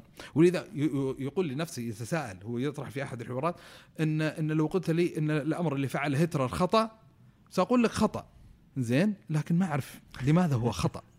فصاحبي هذا جلس يمين يسار نحاول نتناقش في هذه القضية فقال لي في الأخير بصراحة ما أعرف ليش إنه خطأ. قلت طيب الحين هل يليق؟ هذه الصورة شديدة الفظاع والبشاعه ما أعرف ليش خطأ. وبعدين تروح تحاكم فعل النبي صلى الله عليه وسلم. بمعنى أنت الآن تخليت عن قراءة معيارية. ترى ما بيني وبينك مسطرة نستطيع أن نصنف في ضوئها الأفعال إلى صواب وخطأ. فهذه إشكالية معينة. ف احد الأشياء اللي تنبهت لها وأنا يعني أكتب في شموع النهار ان ما هي الضريبة اللي يحتاج يدفعها الإنسان لما يجحد وجود الله سبحانه وتعالى، القصة وما فيها ليست قصة إنكار وجود الله سبحانه وتعالى وتستطيع أنك تمضي في حياتك. لا ترى انكرت وجود الله ترى هنالك تداعيات أنت غير واعي وغير بصير بسببها غير بصير بسببها ترى تؤثر في مختلف المجالات الإنسانية. يعني تؤثر في المجال المعرفي في المجال الأخلاقي في مجالات متعددة وكثيرة جدا. فهذه يعني هذه يعني أحد ال ال الإشكاليات الخطيرة. وهي من التعبيرات الطريفة اللي استخدمها الدكتور عبد الوهاب المسيري في النزعة الإلحادية المعاصرة الهيومنية. إن اللي يحاول أن تجعل نفسها وتتمظهر اخلاقيا وهذه أحد إشكالياتها وتمثل عنوان من شيء الحاد الاستطالة بجرأة بواقع على الأديان بأنها لا أخلاقية. آه إنها تقع في حيز التناقض. إن تبي تضفي قدسية وقيمة للإنسان ترى لا يستحق الإنسان ليس هنالك قيمة موضوعية. هو كان عبثي ووسخ كيميائي و... بل هو حلقه في مسلسل تطور يعني بمعنى مثل ما نحن يعني أو كثير من الناس قد لا يتعامل بأخلاقية مع حيوانات دونه ترى في ظل الرؤية الداروينية قد تأتي لحظة معينة لا يكون لهذا الإنسان موضوعيا قيمة في مقابل الكائنات المتطورة عليه. على سبيل المثال فيقول يعني مشكلة الالحاد وهؤلاء الملاحدة الهيومنيين أو الإنسانويين إن في داخلهم إله خفي.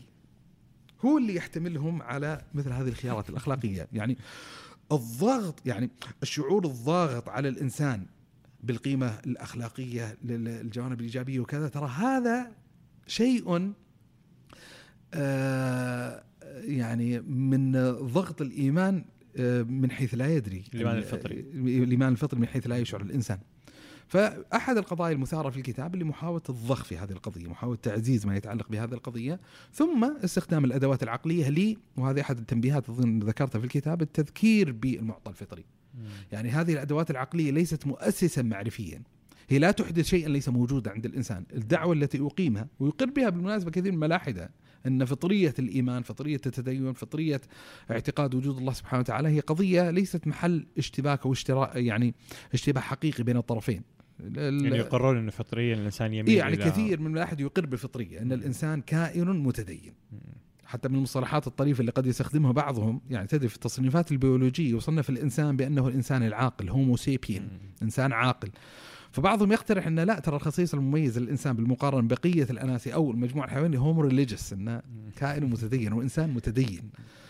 وكثيرة يعني الإشارات اشرت في الكتاب إلى إلى إلى يعني إلى إلى درجة أن بعضهم يحاول يفتش عن الفص في الدماغ المسؤول عن حاله التدين أو الجين the God gene الجين في الشفره الوراثية المسؤول عن حالة التدين يعني في ظل النزعة المادية. بس بغض النظر عن التفاصيل لكن هو المشكلة بينه وبين الملاحدة اللي هو في تفسير مبررات هذه النزعة. يعني ما هو المسببات اللي ولدت هذه النزعه ريتشارد دوكنز عنده تفسير مثلا؟ مايكل شيرمر عنده تفسير غير الملاحد وذكر طبعا كل التفاصيل موجودة في الكتاب. ما ودي يعني استغرق بعض المعلومات التفصيلية موجودة في الكتاب. لكن الفكرة الأساسية اللي طرحت إن مثل هذه الأدلة العقلية كذلك ليست يعني مؤسسا معرفيا تحدث شيئا لم يكن موجودا. لا هذه فطرة موجودة. قد. تغطي هذه الفطرة الران أو الغواشي أو غيرها فتأتي هذه الدلالة العقلية مذكرة بمثل هذه المعطيات الفطرية ويمكن أن تستثمر كذلك الدلالة العقلية خصوصا فيما يتعلق بدلالة الإتقان كأحد الأدوات المهمة جدا في تقوية إيمان المؤمنين بالله سبحانه وتعالى عبر ملاحظة مظاهر الإتقان والروعة والحكمة في مخلوقات الله سبحانه وتعالى. هذه يمكن اطلاله على هذه الثنائية من الحاد شموع النهار. رحلة عجيبة صراحة. لما تنظر إلى الخلف ماذا ترى في الكتب والتجارب هذه؟ والله يعني مفيدة على مستويات كثيرة. يعني طبعا مثل ما ذكرت إن في جزء من المكونات حالة الابتهاج حالة الفرح ببعض المنتجات بحيث يعني يشعر الإنسان في ظل تقصيره الفاحش في جملة عريضة من التعبدات وهذا معنى أفضي به لزوجتك في كثير من الاحيان أن الشيء الوحيد اللي أشعر انه قد يكون منجيا لله منجيا عند الله سبحانه وتعالى حزمه من هذه المؤلفات وحزمه من هذه الكتب. هذا جانب معين. فيما يتعلق بالثمرات أو فوائد معينة الكتب هذه بحمد الله سبحانه وتعالى على مستوى العلاقه الدنيوية آه عرفتني بأصدقاء كثر. يعني وخلقت نوع من أنواع جسر التواصل مع كثير من الاحبه الأصدقاء من القراء اللي يتم التواصل استشكالا اعتراضا انتقادا وكل يعني وأظن يعني يعترف بهذا الشعور على الأقل يعني حزمه من الأصدقاء القريبين مني واسع الصدر جدا لقضية استقبال النقد استقبال الاراء واستقبال الاستشكالات المتعلقة بالمواد وطور يعني ما يتعلق برؤية إحياء الكثير من الملفات. من الأشياء اللي اكتسبتها حقيقة اللي هي قضية البناء المعرفي الذاتي مثل ما ذكرت في قضية التصنيف التحصيلي. أنا أول المنتفعين وهذا معنى لا أستنكف من اشاعتي إن أكبر منتفع من حزب المؤلفات هو أنا. هذا رقم واحد. لما ألقي درسا ومحاضرة أشعر أن للجمهور الفضل علي أن قوى معرفتي لي تقديم هذه المعرفة عليهم ثم تحملوني في تقديم هذه المعرفة عليهم. من الأشياء اللي اكتسبتها اللي هو آه، تطوير كفاءة الإنسان في التعبير عن أفكاره. وأنا جاد وأستطيع أني يعني أدعو يعني أي قارئ مهتم بما أنتجه مؤلفات وكتب أن يعقد مقارنة بين شموع النهار باعتبار الكتاب الذي أحبه يعني مع أنه مش اقوم متأخر بس شموع النهار ومثلا من عبث روايه أو معالم منارات سيلاحظ أن أن ترى استمرار الإنسان في مجال ما مثل صنعة التأليف صنعة الكتابة. على سبيل المثال ترى آه، عملية تراكمية عملية تطور الإنسان بحيث يكون انتقاء انتقائه للمفردات انتقائه للجمل آه، تصوره للأفكار حسن تعبير عن الأفكار البرهنة للفكرة بتكون ادواتها أفضل بكثير جدا بشرط آه، قضية استمرارية فهذه يعني تجربة أرجو أن يكون فيها نوع من أنواع النفع والإفادة للمستمع وما يكون عبد الله عجير في هذا اللقاء ضيفا ثقيلا. ما قصرت والله شكرا على وقتك وعلى قبولك استضافتنا. الله يخليك. آه نترقب مؤلفاتك القادمة. بإذن الله. ونبغاك نبغى نشوفك أكثر. بإذن الله. الله, الله يسلمك الله يخليك الله يسلمك. جزاك الله خير فرصة طيبة.